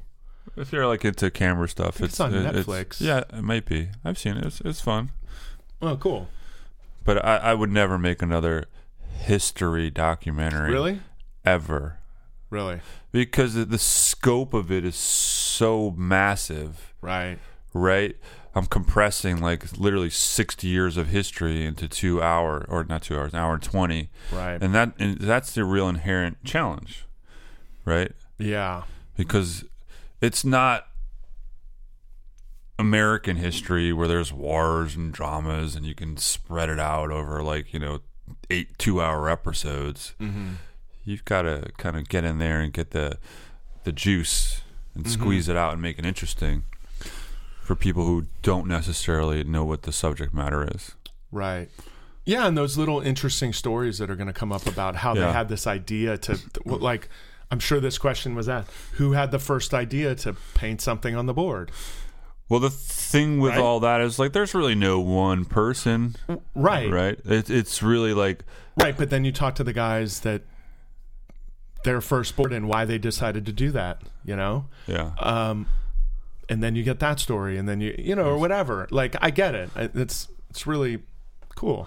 It's fun. Yeah, it's super fun, and I've seen clips of it and stuff that are really are really neat. Didn't you shoot You shot some stuff in Hawaii for it, no? I did go to Hawaii. Like eight years ago. Yeah, that was a long. Wow, you've got a good memory. Yeah, we shot. We shot I, some stuff. I remember, was it Caballero or some super famous Oh, ex- Hosoi.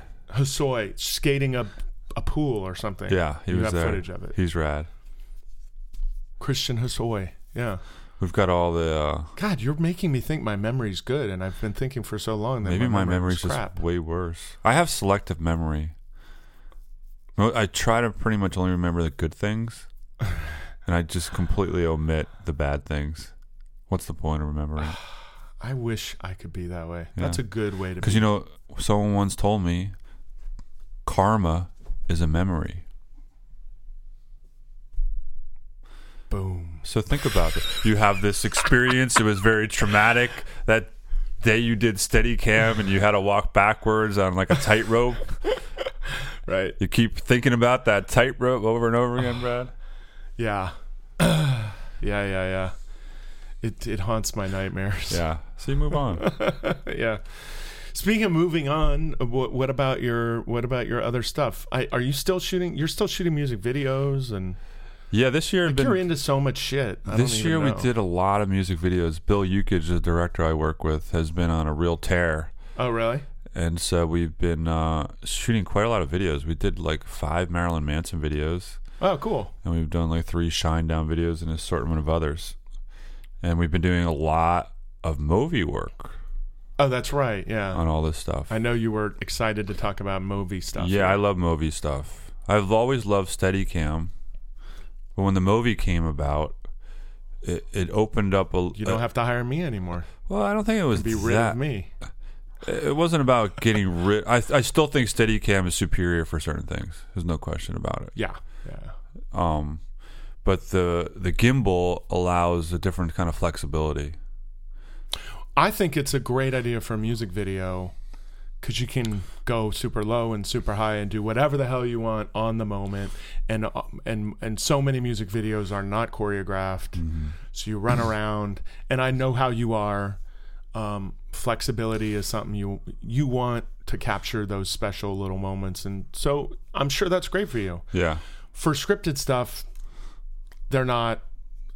I mean, there- It's there's not there's always there are always going to be specialty shots um, that that maybe the movie can do. It's a great tool to have when you need it. Um, like their very first video they did, I showed to a The DP. movie video? Yeah, The one on the There- rollerblades in the city? exactly right. That was the best marketing they ever did. Is that rollerblade shot, in my opinion.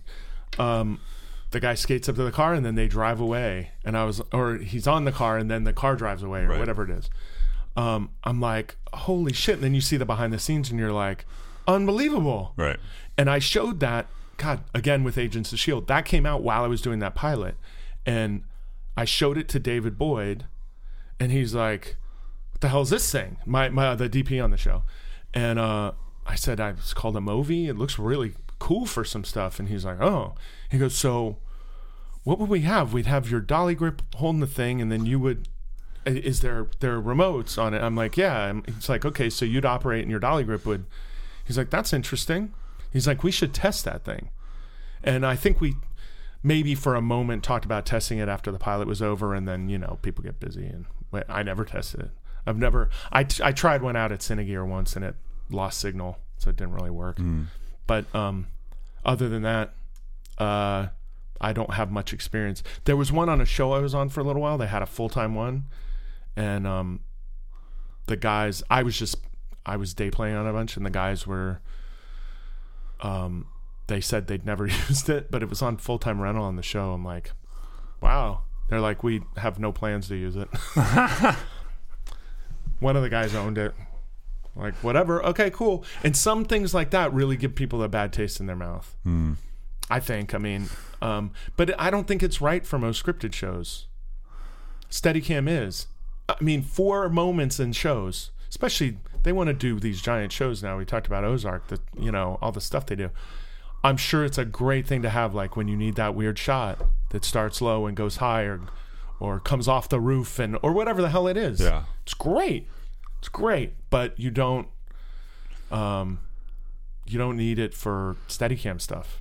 It's not a Steadicam. Well, one other way to utilize it is as an alternative to handheld work, Sure. right? Absolutely. Which I've experienced lately, where I put on like my Optimo Zoom Okay. and then I actually connect it to like a, a hand zoom on the Movi, so I could zoom Cool. while my AC is pulling focus, Mhm. and then it changes the way you operate. Obviously, it doesn't feel like handheld, but it has this dreamy, floaty vibe to it, Yeah, Which- different vibe. Yeah. which is different than like Steadicam. Yeah. It's different. Different than steady cam is different than handheld, Mm-hmm. and it, it almost feels like you're there Right. because it has a little floatiness, and you're also going up and down Mhm. subtly. Sure. There's a ready rig.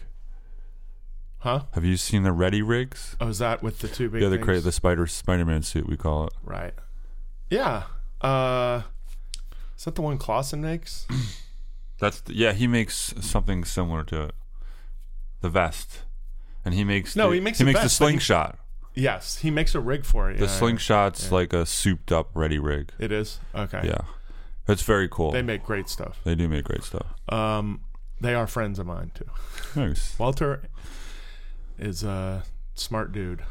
Um, anyway, um, uh, yeah, I mean that's cool. And and th- I was just thinking, there's another um, look that's like an almost handheld look, which is the Easy Rig, Easy rig. I have one of those too. right? And while I understand why people use them, I've used one once actually doing pickups on a movie. Myself and another operator used one for the first time together. Yeah. And the DP said, "Look, you guys don't have to use these, but I got them for you because all day we're shooting at waist height." It's helpful for that. Right. So we were like, "Okay," and I didn't love it, but but it was a comedy, so we're doing a lot of like, "Why don't you say, you know, this or that?" and as opposed to um it's that and blah blah blah and we were we were just Improvising. right, so we're just standing there for long amounts of time and i was like i'm glad i have this thing right. but um it also hurt a little does yours hurt you You know what? Depending on which easy rig you have, is going to determine how comfortable it is on you. Got it. Got it. The newer ones are a little bit beefier. They have like a. str- They don't dig into your back quite the same way. Right. Right. Okay. And then you got to realize, like, it's just kind of physics. Like, you've got this 30 pound weight and it's pulling in the front of you. Yeah. It's yeah, low. It's going to pull on your waist or your back. uh, Sure. Sure. It's just, you know, something's going to give. Yeah. Yeah. Yeah. No. No. No. I get it. I get it. I like I said. I was happy to have it. I think the other guy was too. So, Yeah, because I've, when I've done a lot of like doc stuff, but it has a look to it. it does have a look to it. It For- has sometimes this swingy look. yeah, it's it's not my favorite. Right. But if you have to It's- hold the it's camera almost- for hours. Yeah, it's a bit of a sacrifice, Right. but it's either like I'm gonna gonna need a massage and like five chiropractic adjustments after today for 12 hours of handheld, or I'm gonna wear an easy rig. Right. Right. But it's funny because they used to be kind of shunned upon as a E ENG I think they Thing. were. Yeah. because ENG They were pretty flimsy at the beginning too. E yeah, that's definitely the It most. was. It was one like of a the- backpack with a thing poking out. of it. That's basically what it was. It was- yeah. I saw one on a commercial in like 1999, like Yeah. probably one of the first ones ever, and it just the DP was using it, it looked super weird. it Like, does look weird. yeah, they're they've obviously beefed them up a lot since since then, but. Um, I, d- I did a commercial a couple of years ago, and the other operator had one on, and she was not good about like when they disconnected about holding onto it, and Oh, those things God. just swing freely. And she hit me in the head. You can really get It's like hurt. a three or four day spot. She hit me in the head like eight times. wow, that's I'm like, bad. I'm like, would you, will you please grab the thing? She would just like let it Well, swing. they would the, they would pull it Click down it. and take the thing off, and then she would just stand up, and it would go swing around and smack who. I'm sure she hit a lot of other people too. I'm like, hey, Yeah, you got to be very aware I'm like, of that thing. yeah, wear it. That's fine. But like when they take it off, hang on to the hold on giant to it. metal post that's going to swing ar- and a hook that's going to swing around and smack somebody. in Actually, the, the eye. newer Easy rigs won't swing 180 around. There's like a stopper. right because why would you ever need it behind you? You wouldn't. Right, right. Um. Anyway, uh, Yeah, I was when I wore them. I was super conscious of it because it was after I'd been hit in the head, Oh, with yeah. it. so I was like hanging on to it for dear life. But um, anyway, um, yeah. So you own the Movi too, huh? Movie Pro Movi Pro. I don't know. with what- all the little doodads that is go that with the it. high end one? Oh, Ah, that's like the most recent one. Okay. There's yeah. the there's the XL, and now they have an, a new one with carbon. so so music videos mostly, and are you doing any narrative stuff? Not so much narrative stuff. Been doing a bunch of doc stuff. You know, last year I did the um, Zen Diaries of Gary Shanley. Oh, you did that. Yeah, with Judd Apatow. That's so He good. just won an Emmy, yeah, so that was a great project to work on. super cool. Super cool. You probably saw. We got to Did meet. you our- shoot it? yeah, You were the DP. yeah. I had no idea. How did I not? How did I miss that? Oh, most of it's archival.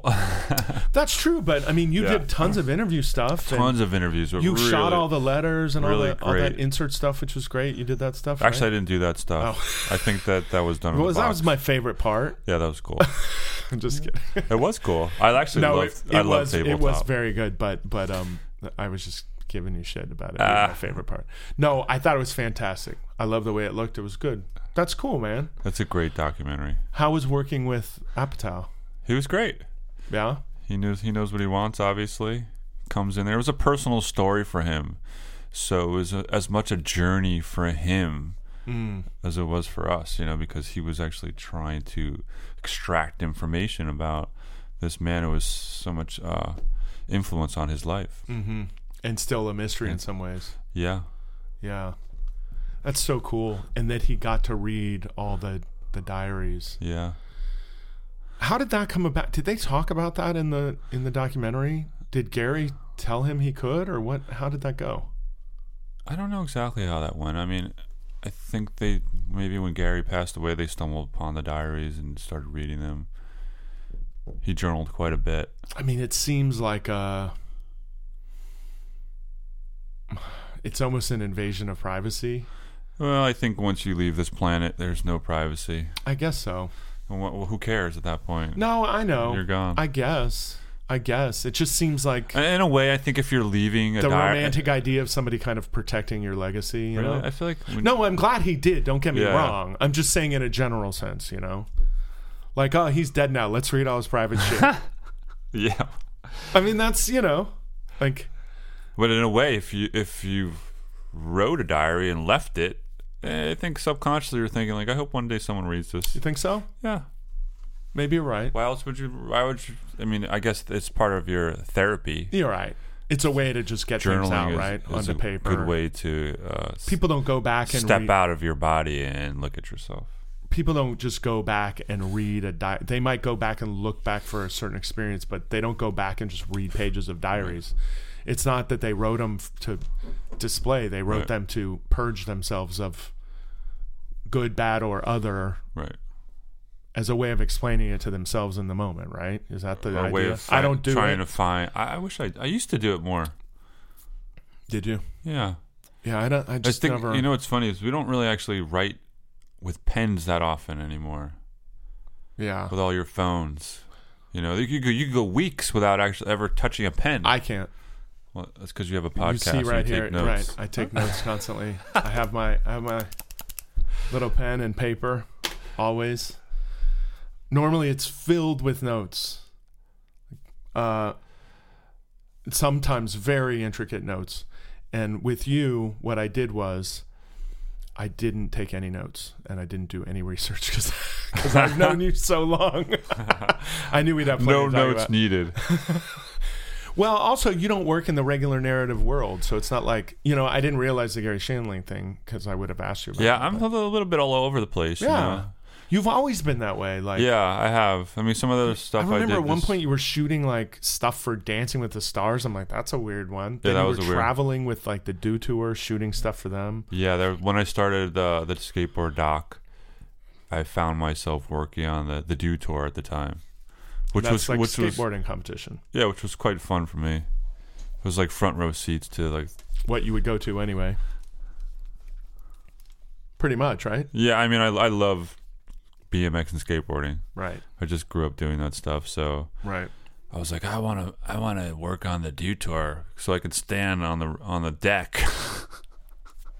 Well, I'm sure you got to know some of the guys that way too. yeah, it was actually great for the film Right. because this way I was just right in the lion's pit.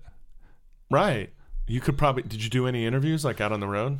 Uh, not so much, but it would be like meeting people. Get them kind of started there, It's set just up. kind of they'd see me out there. They would saw you know, the skateboard world's a little tight little community. So, I think when I started the project, people wanted to know that I was authentic yeah, yeah, yeah. and I wasn't some outsider coming in trying to exploit the culture. Right. And it was quite obvious that that was my first passion. So I think you're just trying to make a quick buck. yeah, definitely not Ten years later, self-funded. self-funded hundred thousand dollar art project. Somebody's getting rich off of this. not me. I mean, you know, the funny part is though, it occurs to me like it's in a certain way, it's kind of good that you've taken this long Mm-hmm. because now you have Netflix and Amazon and even Hulu, Right. where I don't know if that's interesting to you, and HBO. Like you have a lot of places to sell it. It used to be HBO. Um, Short theater runner if you were really a lucky. theater release if it's one of the studios It's DVDs. and DVD, and that Yeah. was it. It's a different. It's a different time. Right. So if you wanted a lot of people to see it, I mean, you ha- you needed those particular people, Mm-hmm. and now you have a lot more options, and they're all looking for content, Mm-hmm. original content. So I think you'll probably you'll probably sell it in a snap. I don't know if you've been talking to them or not. I haven't. Been, I haven't gotten that far. I'll have I'll have my people call your people. Yeah. Oh, We'll, we'll but get this it's done. it's definitely designed for platforms like that. of course you know and documentaries fortunately have become quite popular on the streaming services hugely popular. i mean i watch documentaries all the time every day. So do I. every day i love them I love them too, and I used to. Yeah. I've been to theaters to see them so often, and there's a resurgence in them in releases a little bit lately. yeah netflix has really been pumping that No, out but on th- theatrical, there's there's been a bit of a resurgence. Won't you be my neighbor? And the like, I just talked about this with Chris, but like, they're they've been making a bunch of money, Hmm. which is great. But I think there's always been a need for them and a want yeah but I don't know. Just the way the business was, it, it, it didn't. Documentaries didn't get three thousand screens no for the most part.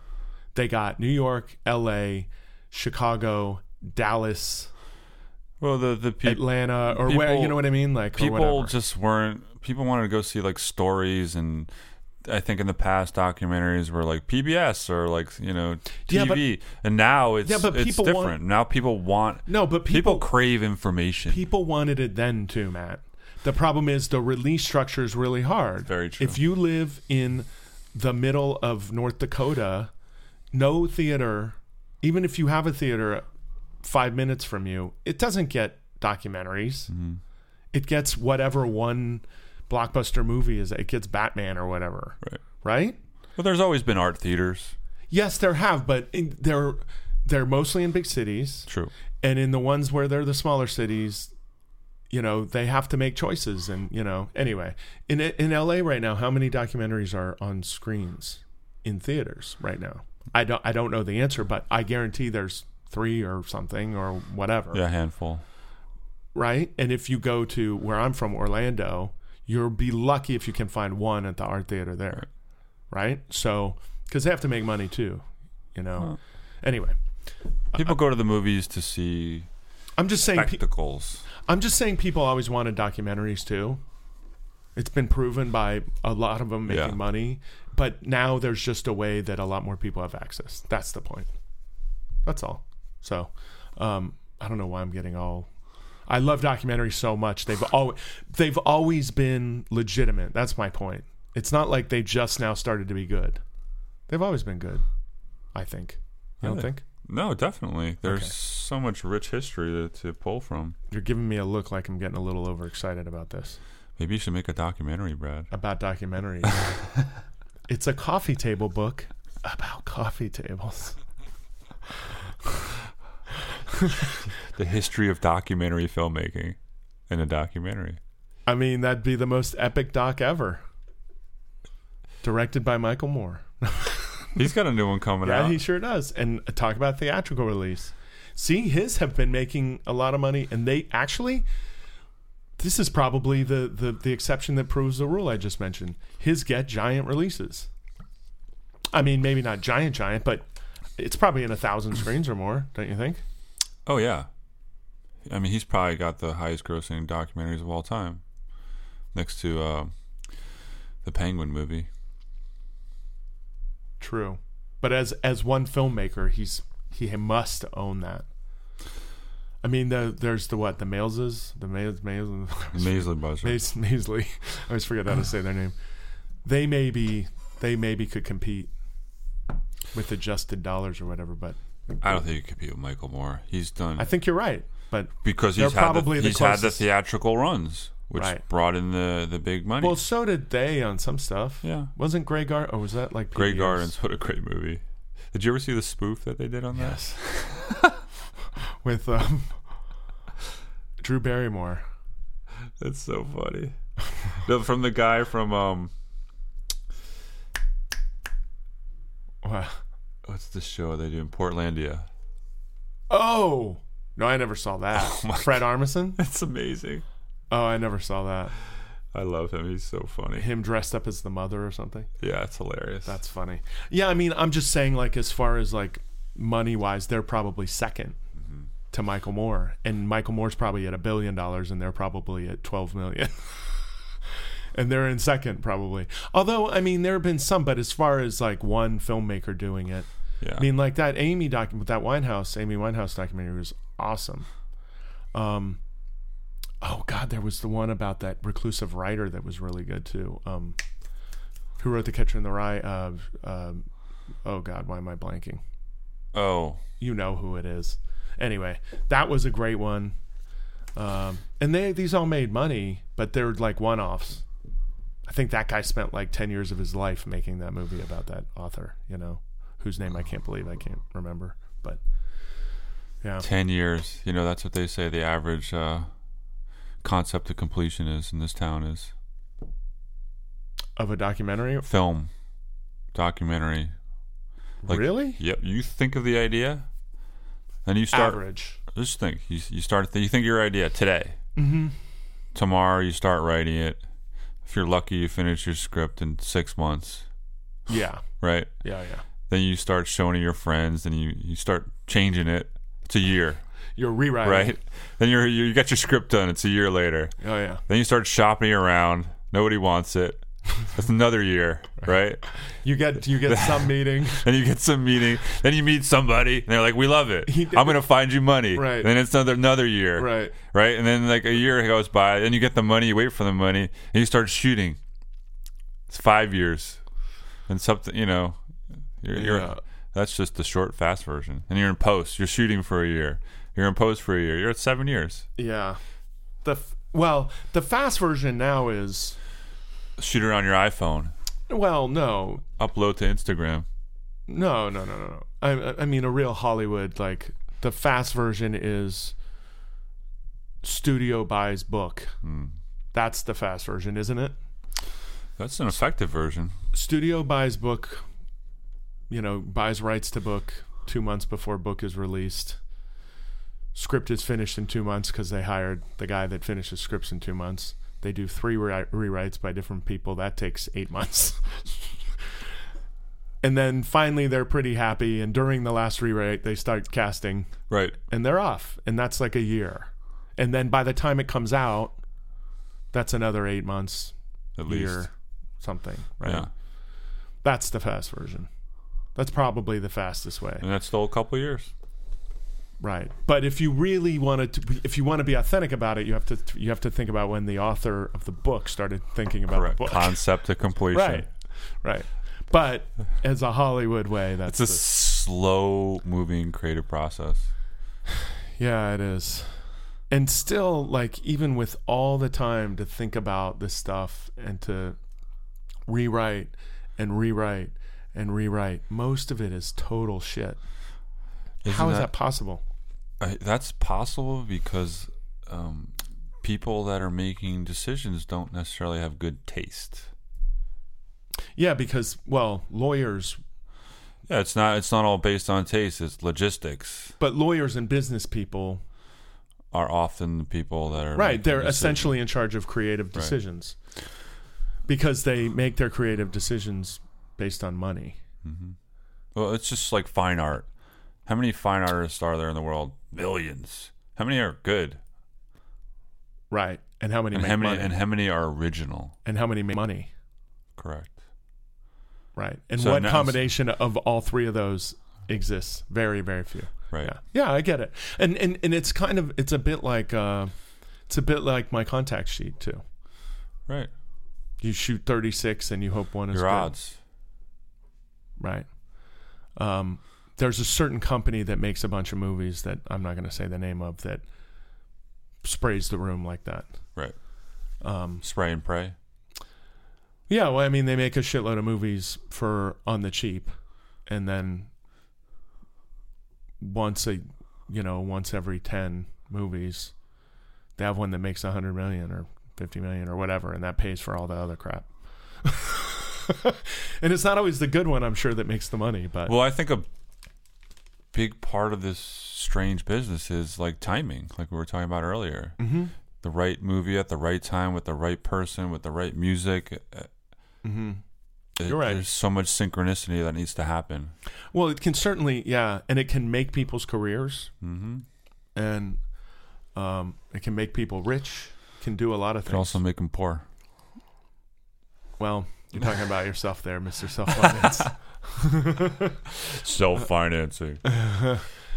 I bet you'll. I I th- I- knowing you, you'll get your money back or close to it. yeah, I, I'm 100% confident I'll get, get everything I put into it. Maybe not my blood, sweat, equity, No. but I never went into this thinking I'm going to uh, get rich on this. No, I know you didn't. I know. Like, you I went into this like, hey, this is something. This is a, a film that I would like to see. It doesn't exist. didn't. right. Well, crea- creating something out of thin air is it's it's interesting because that's what I've done with this podcast. Right. I I was like listening to other podcasts and I thought, why is no one no one there are some film ones out there, but like there's nothing Steadicam specific and and a lot of them are really technical and stuff and whatever and that's fine like there's this place for any uh, for everyone but so i wanted to do this and and it's funny you start doing it and you through my first episodes i'm figuring out what it is and then thinking about it and writing stuff down and then trying to learn what i need to do how to use the website that i have to upload it to how to use the software you know all the, The shit you process, have yeah. the whole process and all the shit and then like there are some comments on Facebook like you should you should interview Garrett Brown. And I'm like, "Thanks. What a great original idea." So have you had some of that with your Hundred percent. I mean, with, with making this documentary, it was, oh, you've got to get this guy, and you've got to get this person, you've Right. got to go there, and you've got to do this, and I'm like, it's so much easier said than done. right. And it's not even- And not only that, but it's like you have no idea what I have done. Right. Right. Right, right, right. and you have no idea what my thesis or focus is. Yeah. But I'm glad you have uh, input. I'll take your input. Right. I'm glad you're listening. I'm glad you're watching, Yeah. interested, whatever. I, I think people simplify stuff. It just turns so quickly into something that people. Well, we do it with stuff all the time. Shit, I did it a minute ago with "Smells Like Teen" or a little while ago with "Smells Like Teen Spirit." I'm like, yeah, it wasn't that great a video. You know, it's like, well, okay, asshole, why don't you go shoot it? It, you know, it Well- made Nirvana billionaires, you know, or whatever. Like, Well, that's so- the, the the day that an age we live in is is you're inundated with opinions right, constantly. Yeah. With everything you do, right, and so you've really got to have a strong sensibility to ignore it, absorb it, deflect it, do whatever you want with it, whatever you Mm-hmm. right. want with it. But yeah, yeah, yeah. you can't take this stuff to heart. No, no, no, no, no. especially yeah. the bad stuff. No, no, of course not. Because you know, even I know when I put this documentary out, When I there's read going the to be ba- people that sorry. love it, Yeah. and there's going to be people that like hate it. Right, it goes right, with anything. right. Yeah. And so you, And if c- there aren't, you're doing it wrong. right, So you've got to make the Yeah. podcast or the movie you want. Right, right. And- yeah, which is In the- right, In the, process, you learn what that is. right, right. Is there anything else you want to say? Hmm. I don't know. What else could we talk about? We didn't talk too much about movie stuff. No, well, I think we talked about the important parts of the movie stuff. Yeah. I mean, you could tell me what it takes to put the thing together in the morning, but um, just wake me when you're finished. The do's and don'ts. the do's and don'ts of movie operating. Actually, I was going to ask you. Uh, that's a good point. I, I had a question lined up, and we got off on other stuff. When you do Movi, you said you have a zoom control on it. if I have a Zoom on there, yeah. if you have a Zoom, okay, but any whether you do or not, are you? I've never really used one too much. Like I said, there's one where somebody else pans and tilts, and there's one where you can do it, right? So you're doing it on the rig, correct? You're The- panning, tilting, zooming. Yes. Is it the one that just drifts where you drift, or is The it what do they call Movi- that? And like I told you, you could set up with a mimic. Where, but- but- where someone else remotely will But I'm operate. asking you- the way I set it up. Norm, Right. we, I, I never use the mimic because it it's it's not really necessary I th- Okay. unless the director's like, I want to pan and do this. You're like, okay, we could do it like that. But Right. for the most part, I'm operating the movie and doing that stuff myself. How do you do that? What kind of controls are there? So for a pan and tilt, it's just a subtle movement in your in your hands. Oh, okay. It's like a to the left, you push it to the left. Does it just float over? So the way that It's I called something, right? There's like a. It's called drifter. No, uh, what's it? What the hell's it called? Something. well, there's ways to set up your movie. Okay. So I've got like particular settings that I- are my go-to settings, the bandwidth and the I can't even pull up the app here. But, um, the tuning, it's pan, roll, and tilt. Mm-hmm. and so you could adjust how far you want it to pan left, how much you want it to tilt up, and and, and the way that it'll sling back like a rubber band, slow or fast. Oh, And so, so it ch- just automatically chases you. So it's it's doing that on a motor. It's not just floating around. there's these motors that keep it balanced, and so when you pan right, it'll slowly move to the right. You As pan- fast as you set it to. Well, it's also how much How pressure, fast how you go, much right. pressure you put on, it and how much. Oh, that's interesting. I didn't know that. Set up. Oh, okay. All right. right Cool. so i tend to like to set mine up so i have a little bit of bandwidth so that it's more aligned with how i'm actually panning a normal camera Right. as opposed to some like s- delay in the drift Oh, you done? Yeah, you wouldn't want that. you want it to be like no, you want to be able to react to somebody, especially if you're doing a video, a music video. Yeah. right like this year some of one of the one challenging job we had was was doing nba Mm-hmm. uh, finals and we've got to get like harden Doing what for them? shooting specialty stuff for their um their their their commercials for the program for the show before Oh, the okay. show. So it's like the all all star game, and then we did the finals. Oh, cool. And so it'd be like LeBron's coming out of the dressing room, and he's gonna walk to the court. Right. so they didn't give you these people. You just have to show up at their game and shoot them a Well, little bit. just imagine this: you've got LeBron, uh huh. who's the most famous basketball guy in the world, and you've got God knows how many people that are trying to get to him. Right. and then you walk on onto stage and i've got to just capture this while not running into anybody Uh huh. getting him he's like seven feet tall Right. and and uh keeping it all beautiful so it's like literally like walking through a crowd of people to get to like the main stage without getting in anybody's way not hitting anybody and getting the shot so it's it's fairly challenging and you literally you, there's no take two I mean, in a lot of ways, it's like Steadicam for that type of venue, or even handheld. It's just a movie instead. yeah it's it's, You were it's- using a movie for that, right? yeah we're using movie Yeah. Okay. We're shooting uh for that one. We're shooting like Alexa Mini with super speeds because we were rolling at 120. Oh, okay. So you needed that stop Yeah, we needed that stop. because you're not going to light those hallways and shit, right? No, you can't. And there's no take. So it's like he comes out. That's he might yeah, you not get it or you don't. yeah, right. well, you got to get it. That, but that's my point. You have to get it, and you have one shot at it. You either get it or you don't. But it's uh, and if you the don't ch- get it, The challenge is like, Yeah. where do you position yourself? right? Because you don't know. He You don't might- know what he's gonna do. He might turn right when he comes out. He might turn left. Someone might stand in front of him. Right. They might tell you you can't go there. Like it's all happening so fast. It's not like a scripted show where you're like, you've got like your your No, grip I've, I did. pulling you I back. did live sports back in the day, so I Yeah. understand it's the same way. They're you know, um, but somehow we manage. That's Yeah. what makes us professionals, I guess. I think I love that challenge. yeah, The challenge of like, okay, we got this like because you get that micro get that adrenaline. thirty second window to capture this magical moment, Uh-huh. and then it's over. Right, And if you mess it up, you're not coming back ever again. right. Yeah, you get that adrenaline and pressure to to do it, and it, and and that's the difference we do. yeah. Somehow we manage, or you do anyway. I don't really do that stuff anymore. I think one of my uh, strengths is that I excel under pressure. I like it. When the pressure's on, I, I focus better. Mm. Yeah, that's good. Yeah. I think I'm like that a little too, but I think we all are because the pressure is always on.